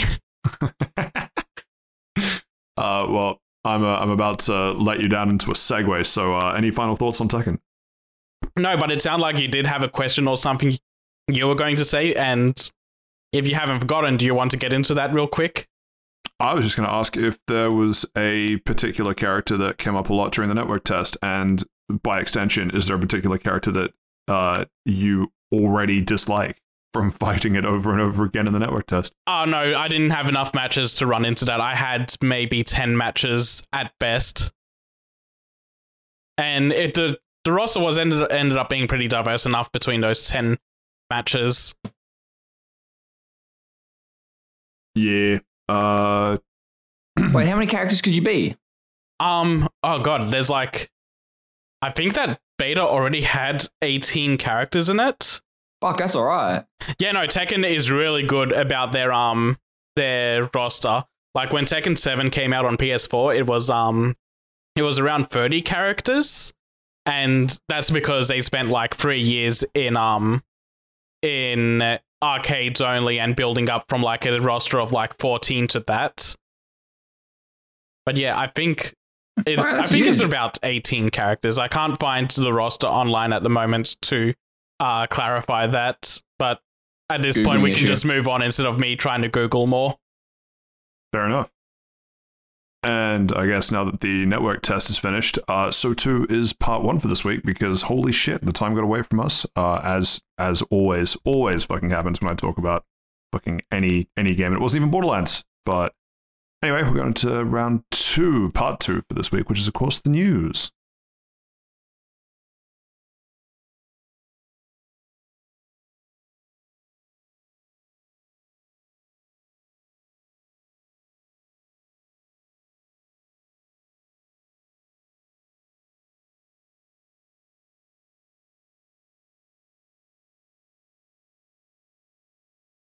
And starting off, I bought Remnant 2 for PS5. Big news, big news.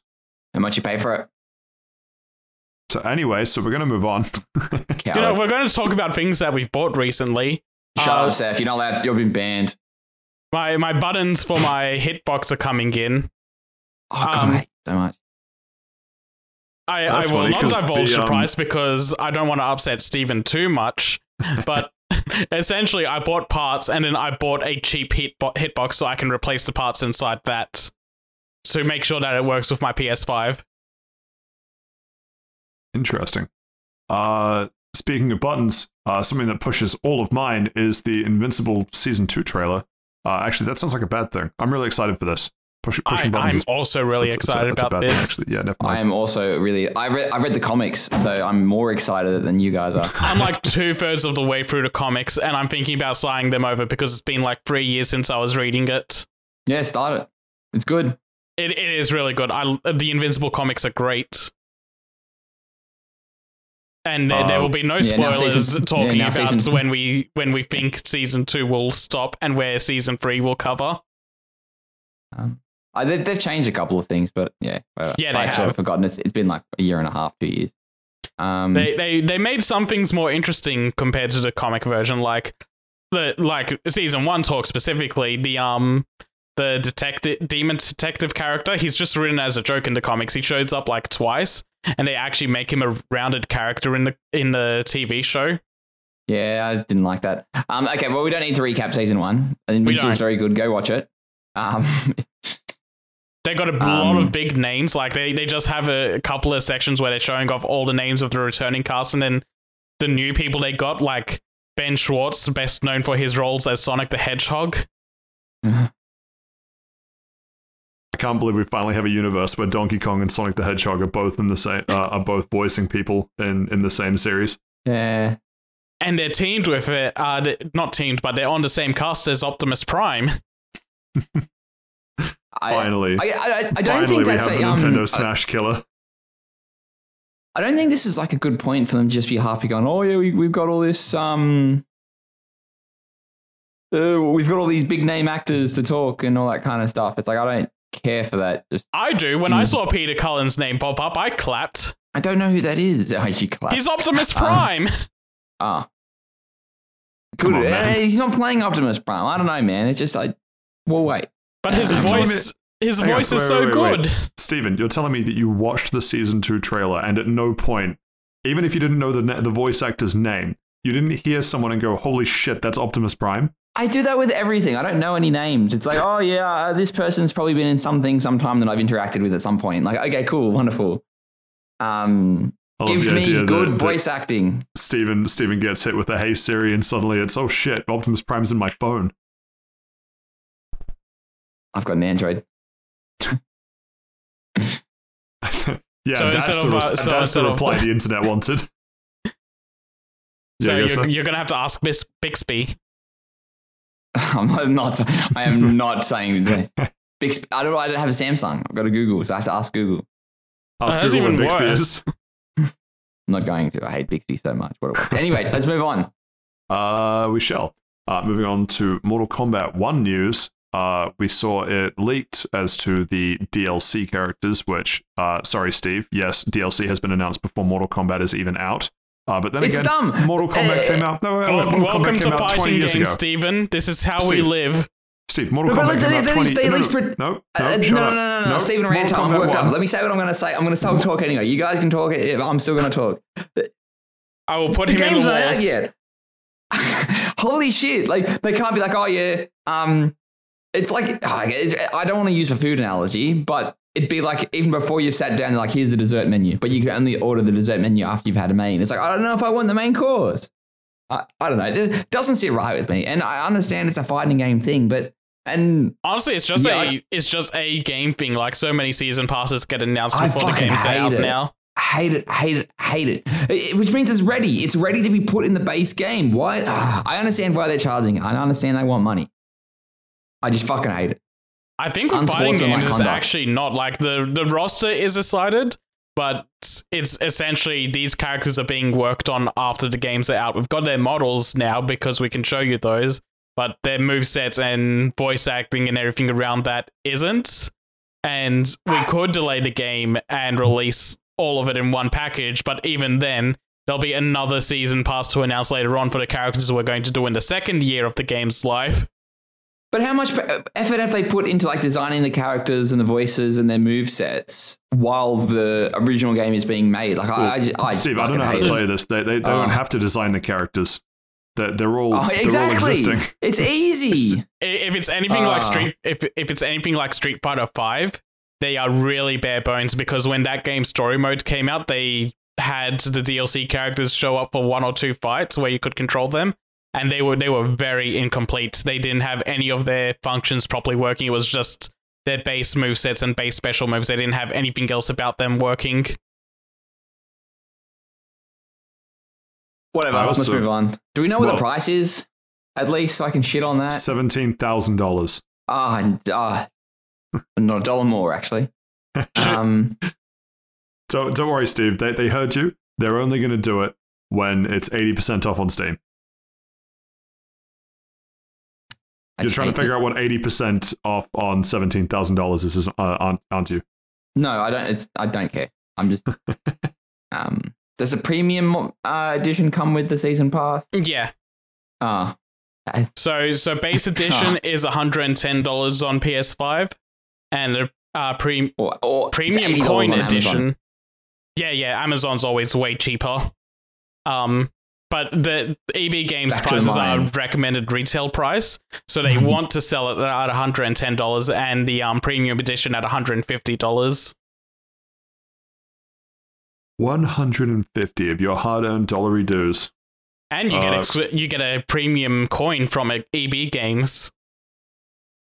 Oh boy, if there's one thing I love, it's going to EB Games for premium coins. Actually, Um, actually, I want to bitch about a DLC character thing for a second. So fuck, we, here we, we got we got the season one thing, which I, I kind of excuse and like, yeah, sure, they're working For on the characters. Season one of one the thing for characters, what? You're wigging out. You're wigging out. Mortal Kombat One. Oh, So- I, oh, you said, oh, okay. Yeah, Games so- like that, we're still So, whinging about it's 2023. Mortal Kombat 1 came out 20 years ago. No, no, the one Right. that's the one that's called Mortal One Combat in the logo. Oh, sorry, the one that call it came out 10 years ago. No, no, no, that one was just called Mortal Kombat. I Okay, there was bit, no but one in that I- title. I know it's a bit, but I fucking hate this. um so yeah you you see characters like okay so let's just go uh, i'll quickly run through the characters you see characters like quan chi and ermac and takeda and john cena as peacemaker and j.k simmons as omni-man and Wait, insert, wait, I don't- I insert the don't actor's see name here i don't Go, I, I I assume it's Peacemaker because I see the gun and helmet there. no, no, I see that John Cena's listed, but I don't see the character. Yeah, no, that, that's uh, I I don't see the character himself. I just see the helmet and the gun, which is why I assume it's Oh, yeah, Peacemaker. same. Yeah, yeah, yeah, same. Yeah. and I don't know the actor's name. I'm sorry, but they also have Homelander, Anthony Starr. Anthony Starr, Anthony Starr as Homelander. Um, also as a side tangent, they uh, J.K. Simmons came out and said he's reprising his role as Omni Man in the game. So Based. that, that that yeah, incredibly based. I, I love when they I can't believe I can't believe Omni Man wants pictures of Spider Man. it, uh, it's it's one of those things where it's like um they had uh, Arnold Schwarzenegger as um as uh, uh Terminator in the last game, but they didn't get his voice in the game. They just had his looks. That's the fuck's the point? Yeah, there's yeah, it, it's really a what's the point if you're not going to get him to voice the character? They just got a really bad sound alike. Anyway, the thing I was going to bitch about, um, you can assume that maybe Homeland is not going to come out for like an entire year after the game's release, and you know what? For a season pass stuff, that's fine. What I don't like. They've already announced it. what I don't like is the whole um, pre-order the game and get this character that's going to be available day one through DLC only. Fucking locking Shang Tsung behind pre-order the game to get a pre-order code to play as him is bullshit. Because he, he'll be in the game day one. It's just you don't get him unless you pre-order the game. Bum, bum, bum, bum. Wow. yeah, no, I, fu- I fucking hate this. Like, I usually hate day one fucking bonuses. I especially hate that. Uh, You know what? You're right, Saif. I'm going to wait for this game to come out on Game Pass and then play it. And I will not purchase the DLC. Wait for the complete edition, and then they still do another DLC pass after that. So I find that, like, I'll buy the complete edition. Like, I did it for Mortal Kombat 10, I think. I bought the complete edition, played the story, um, played some of the arcade, and I was like, I just didn't interact with the DLC characters because they're like extra. And I'm like, okay, I don't really care about them. Um, meh, whatever, I'm done. When I played ten, like, when I played ten, I really liked um Jason in it. He he was one of the characters I put the most time into. Yeah, I never really use. Yeah, whatever, it doesn't matter. Move on. that says something about your personality, but we're going to move on from that. Uh, I'm gonna go for an have- angry, angry dad walk. Remember to wear your socks and sandals. Um, we have a visual novel for uh, Invincible coming to PC about Atom Eve, which would be cool. Uh, We're just I'm- rolling in invincible news right now. we are, we really are. Uh, is there something about? I mean, that, that's basically what the news is. Um, is there anything you want to touch on specifically, Saif? I do like that. It looks like they're doing a turn-based RPG thing inside it as well, so it's not just straight up a visual novel. But I still would have been fine if this was just a um a pure like interactive comic, like um to kind of go off what uh, the Invincible uh franchise already is started off as. I would have just been fine to just sit here and read through a story, but having like some semblance of gameplay is pretty neat. Um, yeah, as I say, nothing really add, uh, extra for me to add to it. Anything from from you on this, Steve? Otherwise, any final thoughts, Seth? before We move on. No final Uh, thoughts from me. Yeah, no, just quick point out that it's coming out this year. Yeah, good point. Yep, still slated for 2023. Uh, well, you might not have final thoughts, but do you have Final Fantasy ambitions? Because uh, you can now do a, It's a coming on workout. Xbox. No, Okay, uh, close. Se- no, but the second best. critically acclaimed MMORPG Final Fantasy XIV has an expanded free trial, which you can play through the entirety of A Realm Reborn and the award-winning Heavensward expansion for up to level 60 for free with no restrictions on playtime. Were, you- were you practicing that in the mirror before we started this? No, I just read it off to the um, news docket. Yeah, okay, I know. Fuck.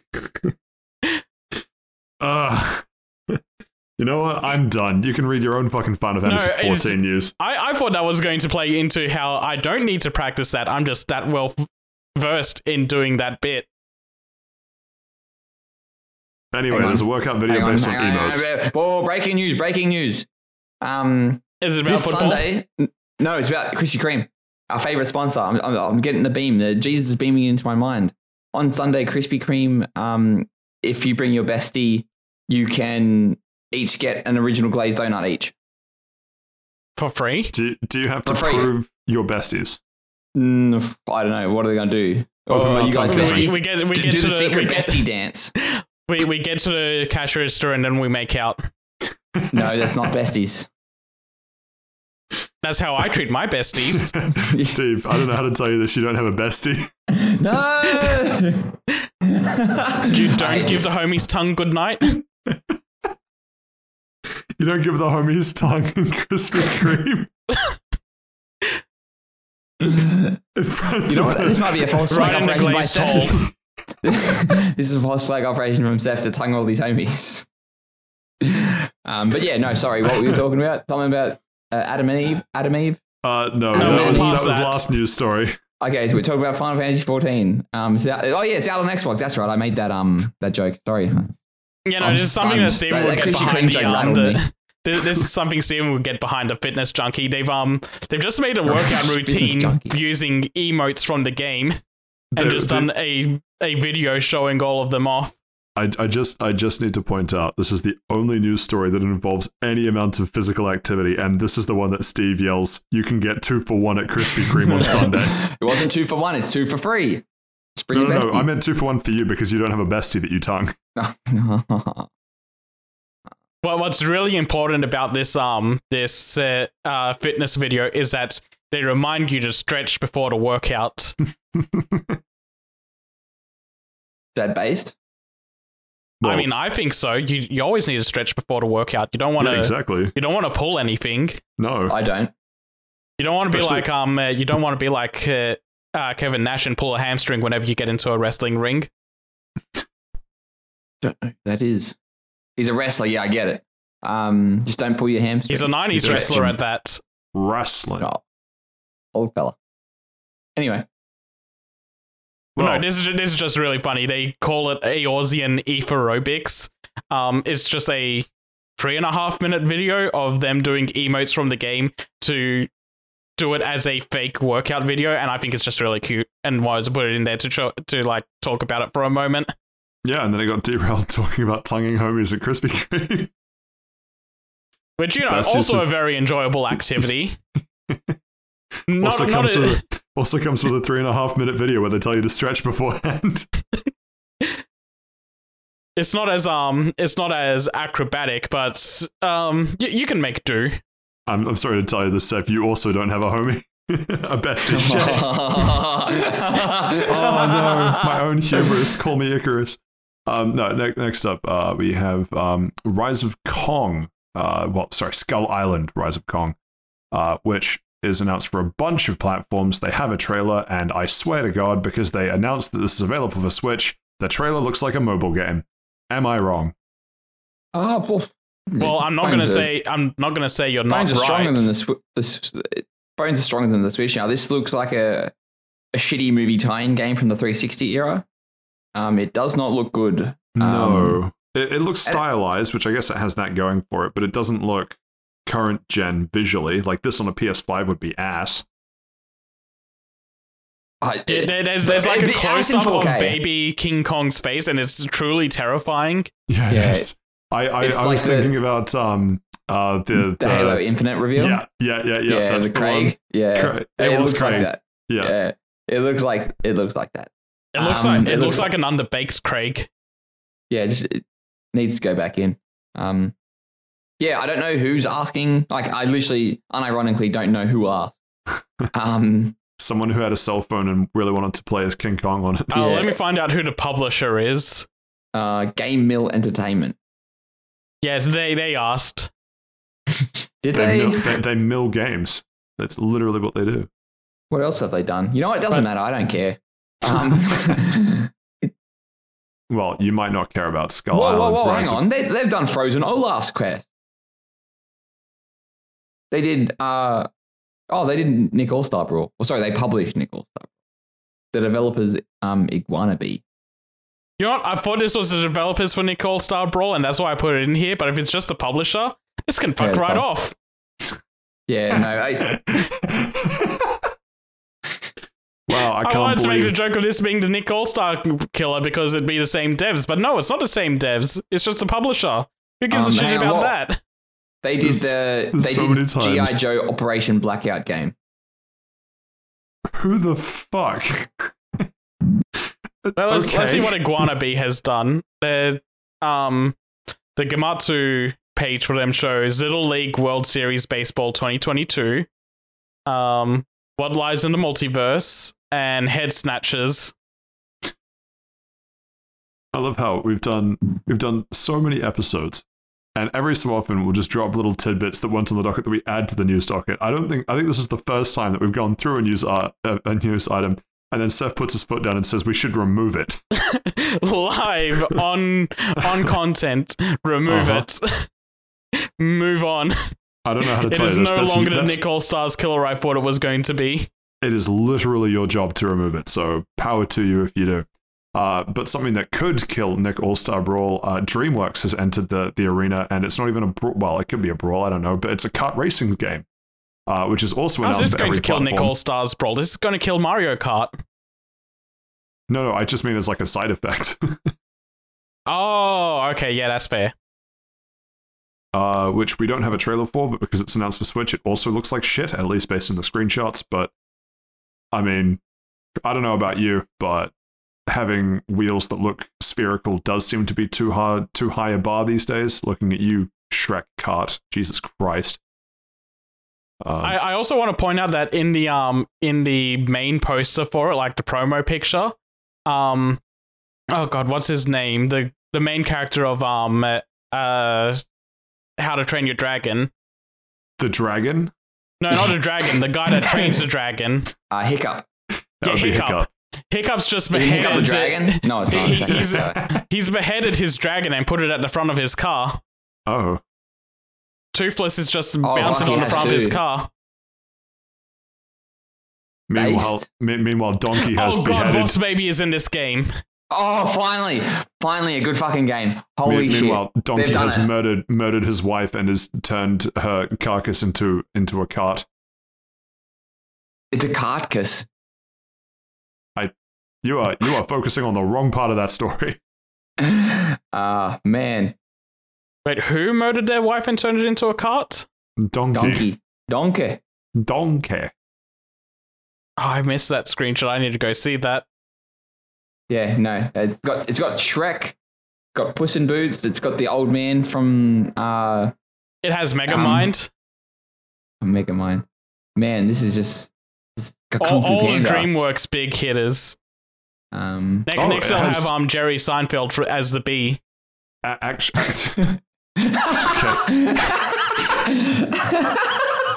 okay, okay, but real talk, real talk. Is it the bee and Jerry Seinfeld is the cart, or is Jerry Seinfeld driving a bee cart?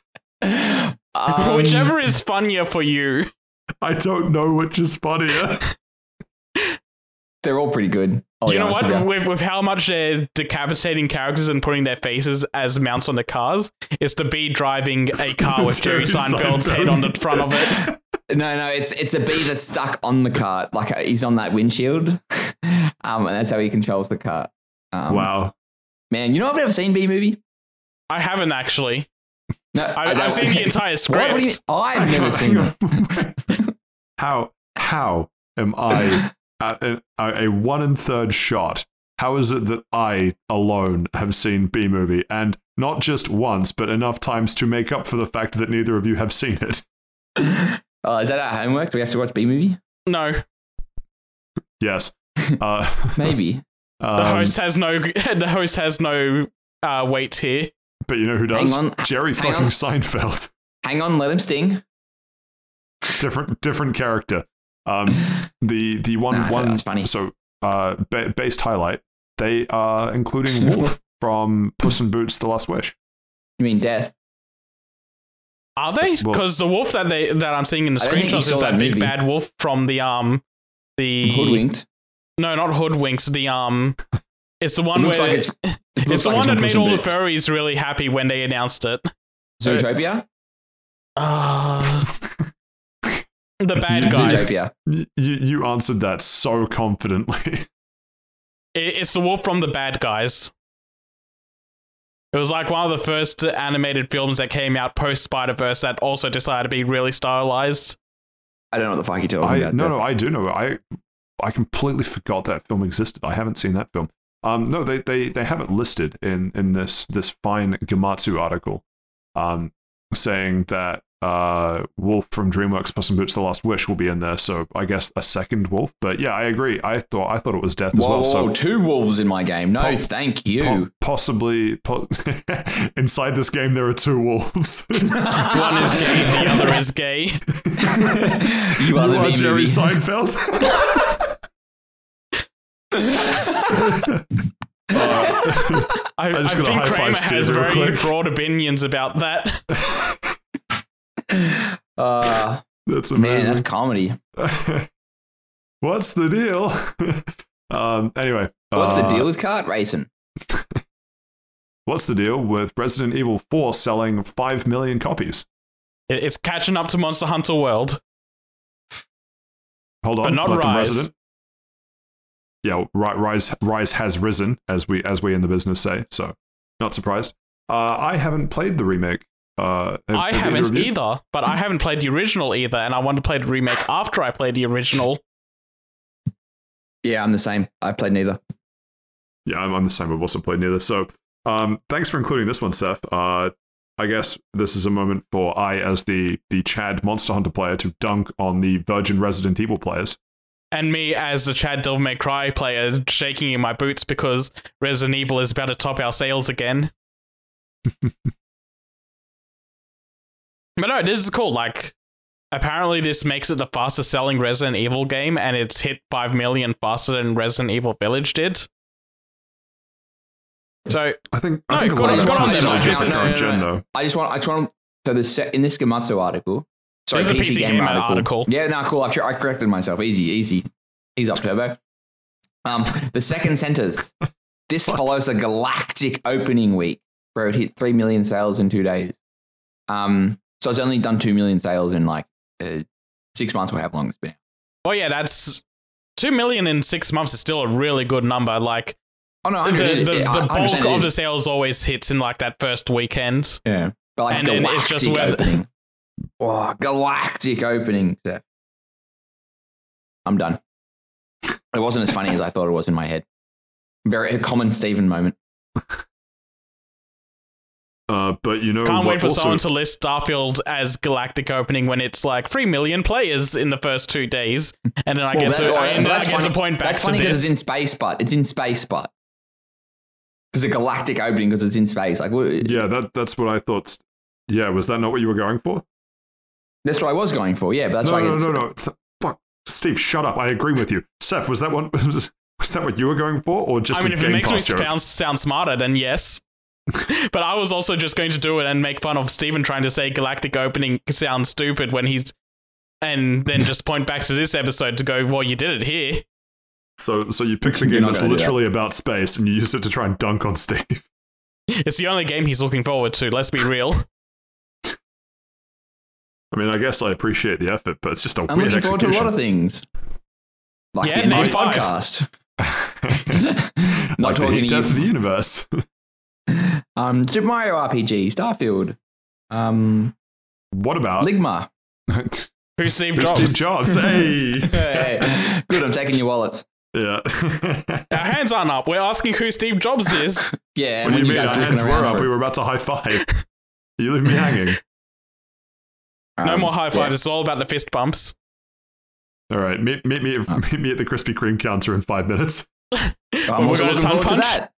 Looking for, looking forward to best friend day and then getting a Krispy Kreme with my best friend. Seth and I going, Steve by himself, balancing all things. Rats, we're, we're, we're a trio. Um, Uh, It's okay. I'll just you- go in with a fake mustache a second time with you. no, I'll just go with I'll just go with myself as a trench coat. no, no, no, it's just me and Patrick stacked on top of each other in a trench coat.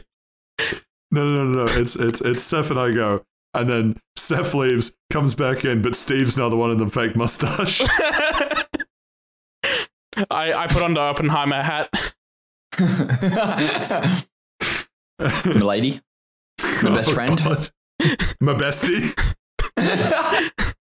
Oh Minuk. no, no, no, Seth, no. Down, drop it. The Uh, nuke or the hat. I'm going to refuse to engage. Uh, Spider Man 2 has a new story trailer, and uh, they released a PS5, uh, like like custom PS5. Um, uh, it's basically just the console cover and and controller. And holy shit, I want to consume so badly. yeah, Yeah, it looks, fucking sick. sick. Actually, I, I didn't realize it was the covers. I thought it was like the controller, sorry, the console was stylized to look like that. Um, nope, that's how No, every the, the- PS5 the console looks. itself is the black part in the middle. Yeah, every one of them looks yeah, like I, I get, I get, I, yeah, I get that now, but I, yeah, that's a shame. I thought it would be like spray painted or something. But, um, yeah, it nearly, it nearly made me crack and buy a PS5, but um, I will not. I will hold. When it goes to You've been, you've been percent off. mentioning a few times that you're going to crack soon and get one. Very close, Seth. I am very close. You just need one more game. Uh, yes, just, just one more game. uh, well, it does look like you'll be able to pre-order the uh, console cover and the controller separately, so you can effectively build your own. Uh, Oh, that's sick. bundle. I didn't know they were doing the cover separately. Uh, well, I assume so based on the box, but I could be wrong. Uh, already got a PS5. Same, yeah. There we go. Sell the same console covers and controller separately. Uh, so Hasn't hasn't Yeah. listed a price yet, but um, ballpark, same as the other ones, which is Yeah, which is about 80 Australian, I think, for the covers. yeah, thereabouts. Yeah, because do you have a custom cover on your stuff? I don't. I wanted to get the purple ones, but I haven't gotten around to buying some yet. I got the uh, ruby pink ones because they were on sale, and they look sick. They do, but I think if if I if hindsight was, was if I had better than 2020 hindsight, I would have gone purple. The galactic purple was it was it, it was it was like a split in the middle. Do I go the the the ruby pink or the purple? And it was because they didn't have purple that I was like, ah, fuck, I'm not going to come back because I, I bought it. I And bought it's on sale, so you're going to buy it now. Please- like, no, it- I like not. whenever the purple ones come back, they'll probably be back at full price.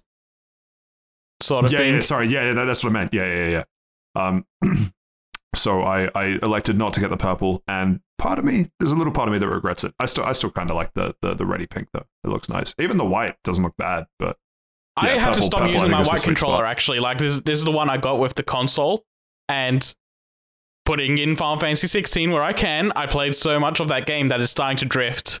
So I had to switch to my purple controller full time now. okay, I need to figure out which controller color I, I like the least and use that one to play Final Fantasy 16. Isn't that no? Hang on, your controller shouldn't uh, like either you're like freakishly strong and you're not taking care of your controllers, or like it's just a shit controller. Like it shouldn't be drifting after that All long. of them all of the recent controllers like the Nintendo Switch one, the PS5 one, even the Xbox ones because all of their parts come from the same manufacturer. They just start drifting over time, like over use. Hmm. my Nintendo, my Switch Pro controller I've had since launch has started to drift, and it became a problem while playing Pokemon um, Scarlet. Yeah, I remember you saying that. Yeah, yeah. My Xbox controller still fine. Pro controller's still fine. My, Give it another oh, six the- months. don't say that. The Joy Cons are good though. I rate the Joy Cons. Joy Cons Yeah. are supposed to be the worst ones about drift. Oh no, no, yeah. My no, sorry, I, I meant like my Joy Cons aren't fine. Like they're, they're they're drifting, but it's been like what six years or something. Like heavy Ah, okay, usage yeah. as well. Like I, everyone's like, oh no, you got to fix them. I'm like, it's been six years. Like I've been like, Yeah, no, and picked. also it, it like it, it takes a long time. Like I've had this PS5 controller for how long have I had the PS5? Like two years, year and a half. It not a long time, but right. decent enough where I'm seeing people like get a new controller out of the box and then like a week later they start drifting. I'm like, what the fuck are you doing to your controller to do that? They're playing with the claw grip. Uh, the, Literally, whole and monster, a- the whole Monster Hunter method. Literally an affront to God himself. Uh, anyway, that wraps up the news. Hold on, we didn't we didn't actually talk about the, the Spider-Man trailer. Okay, which- fine. Talk about the Spider-Man trailer. um they they're showing off like bits and pieces of um like story moments. Uh, they they find they were finally brave enough to show Peter Parker's face and show they are in fact sticking with the remastered face. And they've decided they also recasted Harry's face, so now they both look like teenagers, and Miles looks older than them. Um, uh, they they're showing off like things with Venom. Um, they they at the very beginning of the trailer they have Harry say the line, um, we're going to save the, uh, we're going to heal the world, and then at the very end they have Venom saying we're going to heal the world, and so it's just putting up fronts like not very deep uh, hints that Harry's going to become Venom.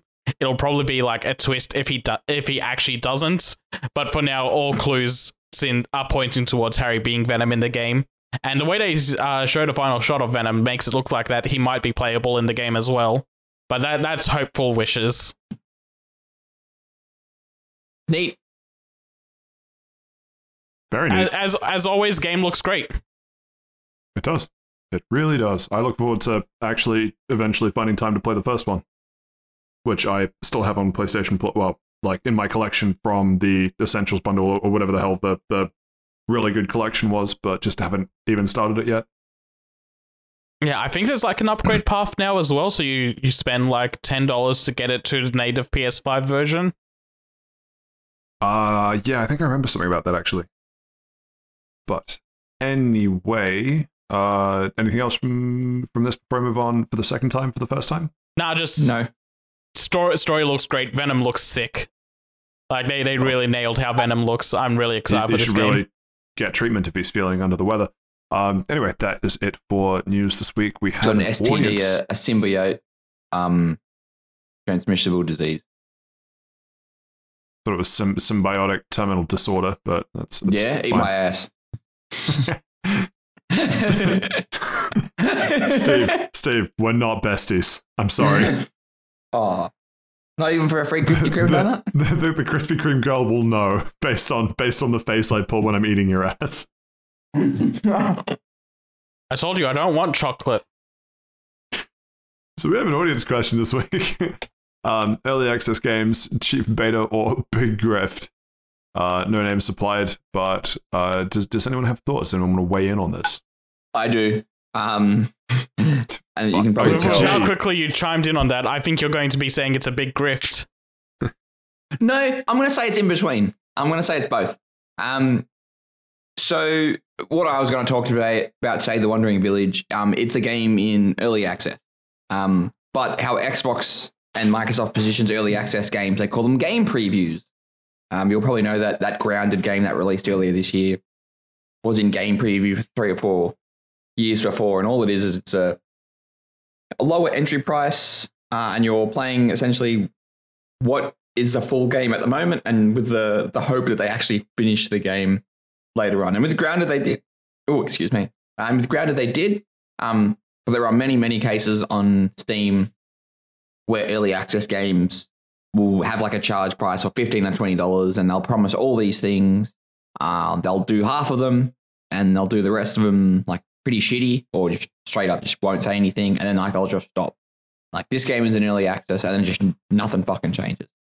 Um, and it's been interesting, like playing the Wandering Village. It's like it is light. I, I don't want to get into the review because we'll say that for next week. But you can sort of tell, and I've been when you open that game, the splash screen at the start is pretty much you can. It's like, yeah, thanks for playing our game. Join our Discord. We'll tell you what's going on. Like to stay up to date with what's going on, and you can sort of tell that it's like there are more things to come. Um, and it it sort of feels to me that they're self aware that they know they're in early access and there are things to happen. But then at the same time, it's sort of like a okay, at what point is this just a Kickstarter? Like at, at what point is it just a beta, or could you just sort of wait a year to develop a bit more? And I sort of do understand these are a bit more community minded ideas you can get, and by people paying a smaller price, they can help not help develop the game, but give ideas to help push them on things that would actually be fun to play. Uh, and I'm kind of at that stage where I'm really enjoying the Wandering Village, and I can see what they're trying to do. And there are parts that just feel unpolished. Um, but I'm not sure if that just it feels unpolished because it's in early access or game preview, or if it's unpolished because the game just sort of feels like that. Um, and it just a bit different for me. Um, eh, I, I, I, I don't know. I just sort of want to get your guys' opinion. It was me that wrote in that question. Um, What? I, I, I know, right? Crazy. I should have put it a funny name like um, Hugh Ass, um, Krispy Kreme. Um, My bestie. Hilarious. yeah, yeah. Steven's real bestie. In brackets, T goes to another Ung school. Puncher. that was a good one. Uh, but, yeah- but yeah, I, I wanted to get your guys' opinions. And realistically, if you actually really played any that actually turned out to be good or actually turned out not to be good. So I haven't played anything in early access, but I've played games that have been in early access. It's just got into them after their rele- official release day, and for all intents and purposes, I think it's fine. Like the big one for me is Hades. Like they released, they they in early access they only had like the first world or first two worlds when they released it. And people just played the hell out of those, and then it's just like, yep, okay, runs over. Um, and because it's a roguelite, just keep going and give us your feedback. And from all everything I've heard, like all the feedback was taken on really well. And um, playing the game, Hades is an amazing game. So I just have to assume that it being in early access did wonders for it. And it works so well that they're going to be doing Hades 2 in early access. And again, I'll just wait for that to come out officially. I'm not going to engage with it in early access, but for the people that do engage with it, it seems like a fine deal. It's just that there are cases of a lot of developers taking advantage of like Steam early access, putting something on there and then disappearing into the nether. Hmm. But when when it when it works, it seems to really work out well. As with most, as with most audience questions, I don't have a straightforward answer to this. Uh, I have a split. So the split depends on what the purpose of early access is. on one hand, you have a wolf. On the other hand, you have a wolf. and now I'm driving a cart shaped like Jerry Seinfeld. Yes. Um. So I. So it for me it comes down to is the purpose of is the purpose of the early access a pre-order bonus or is it because they want community feedback? And those two experiences are very different because on one hand you have the Hades one, which was done for community feedback. The game wasn't finished. They wanted uh, they wanted feedback. They put out what they had, uh, and that worked really well.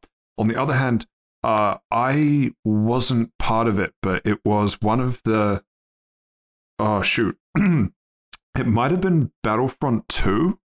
There was one where they were like, "Hey, we're doing the." It was it, they called it a network test, but it was effectively early access because you had to pre-order it to get in on it and they did that. And then the community went hey uh, this this and this badly need adjusting. And they're like yeah yeah thanks. That yeah we, we'll take that uh, feedback on board. And then release the same no it wasn't battlefront 2 it was uh, battlefield um, the remaster not the remake the, the remake 20 2042 2042.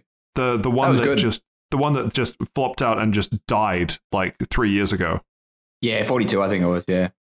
Uh, and that that one had a had a pre-order based early access. I'm I'm pretty sure where the point of it was partially network test, partially hey, this is the state of the game. What do you guys think?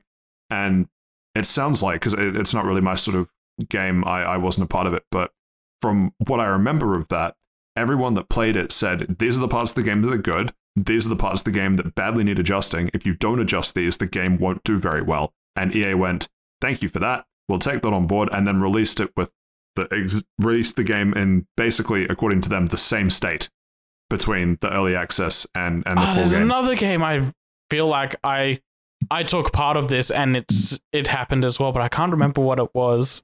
Yeah, I, I typically either by luck or by the sort of games that I play don't have the early access stuff. Like unless it's like a Kickstarter thing where it's specifically an early access part of the Kickstarter, then sure. Like Framemakers, i I'm in Framemakers and I've played Framemakers and, and it, it's really good. I really enjoy it.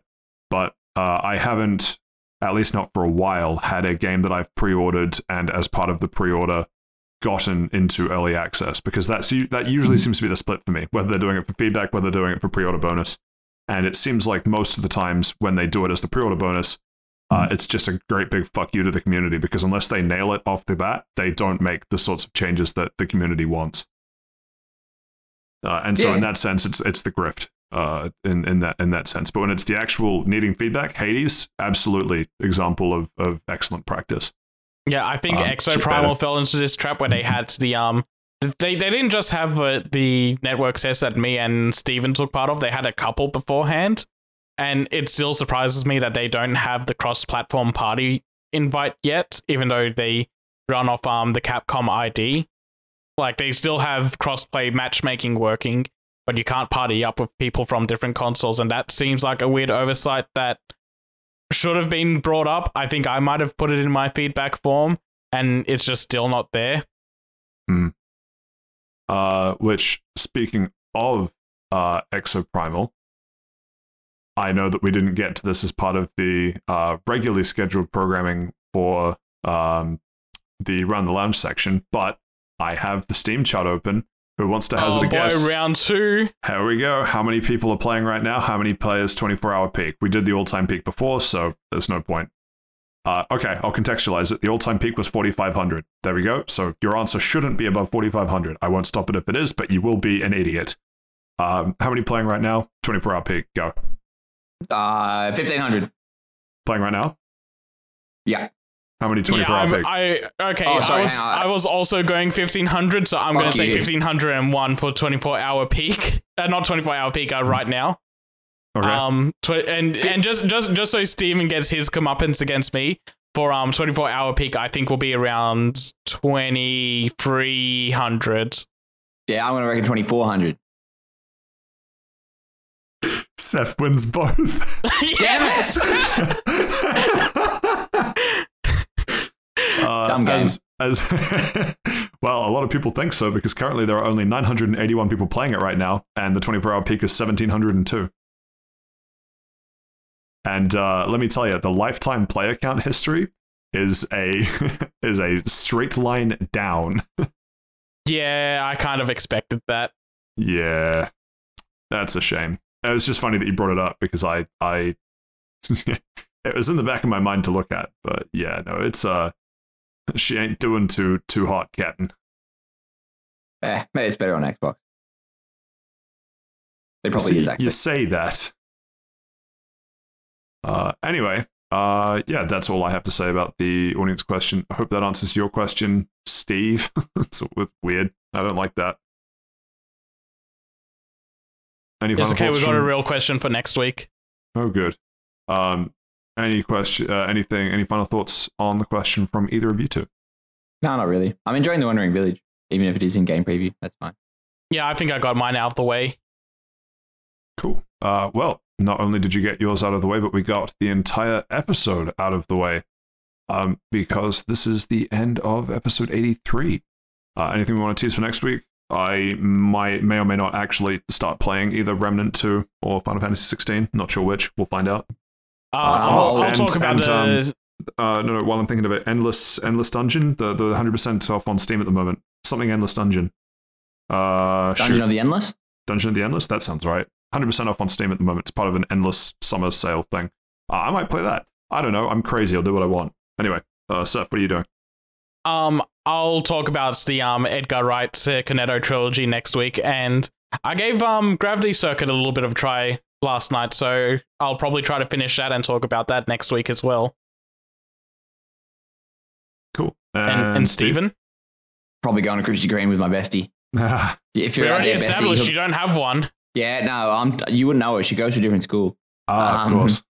Yeah, Is it um, her I'll, even? um, What's Uh, wrong with that? You don't have female friends? You got something wrong against females? You ever No, seen I'm, one just saying, if. I'm just saying, if you wanted it to be believable, you would have said he, Why? because I, I don't think you, I don't think you have any female friends.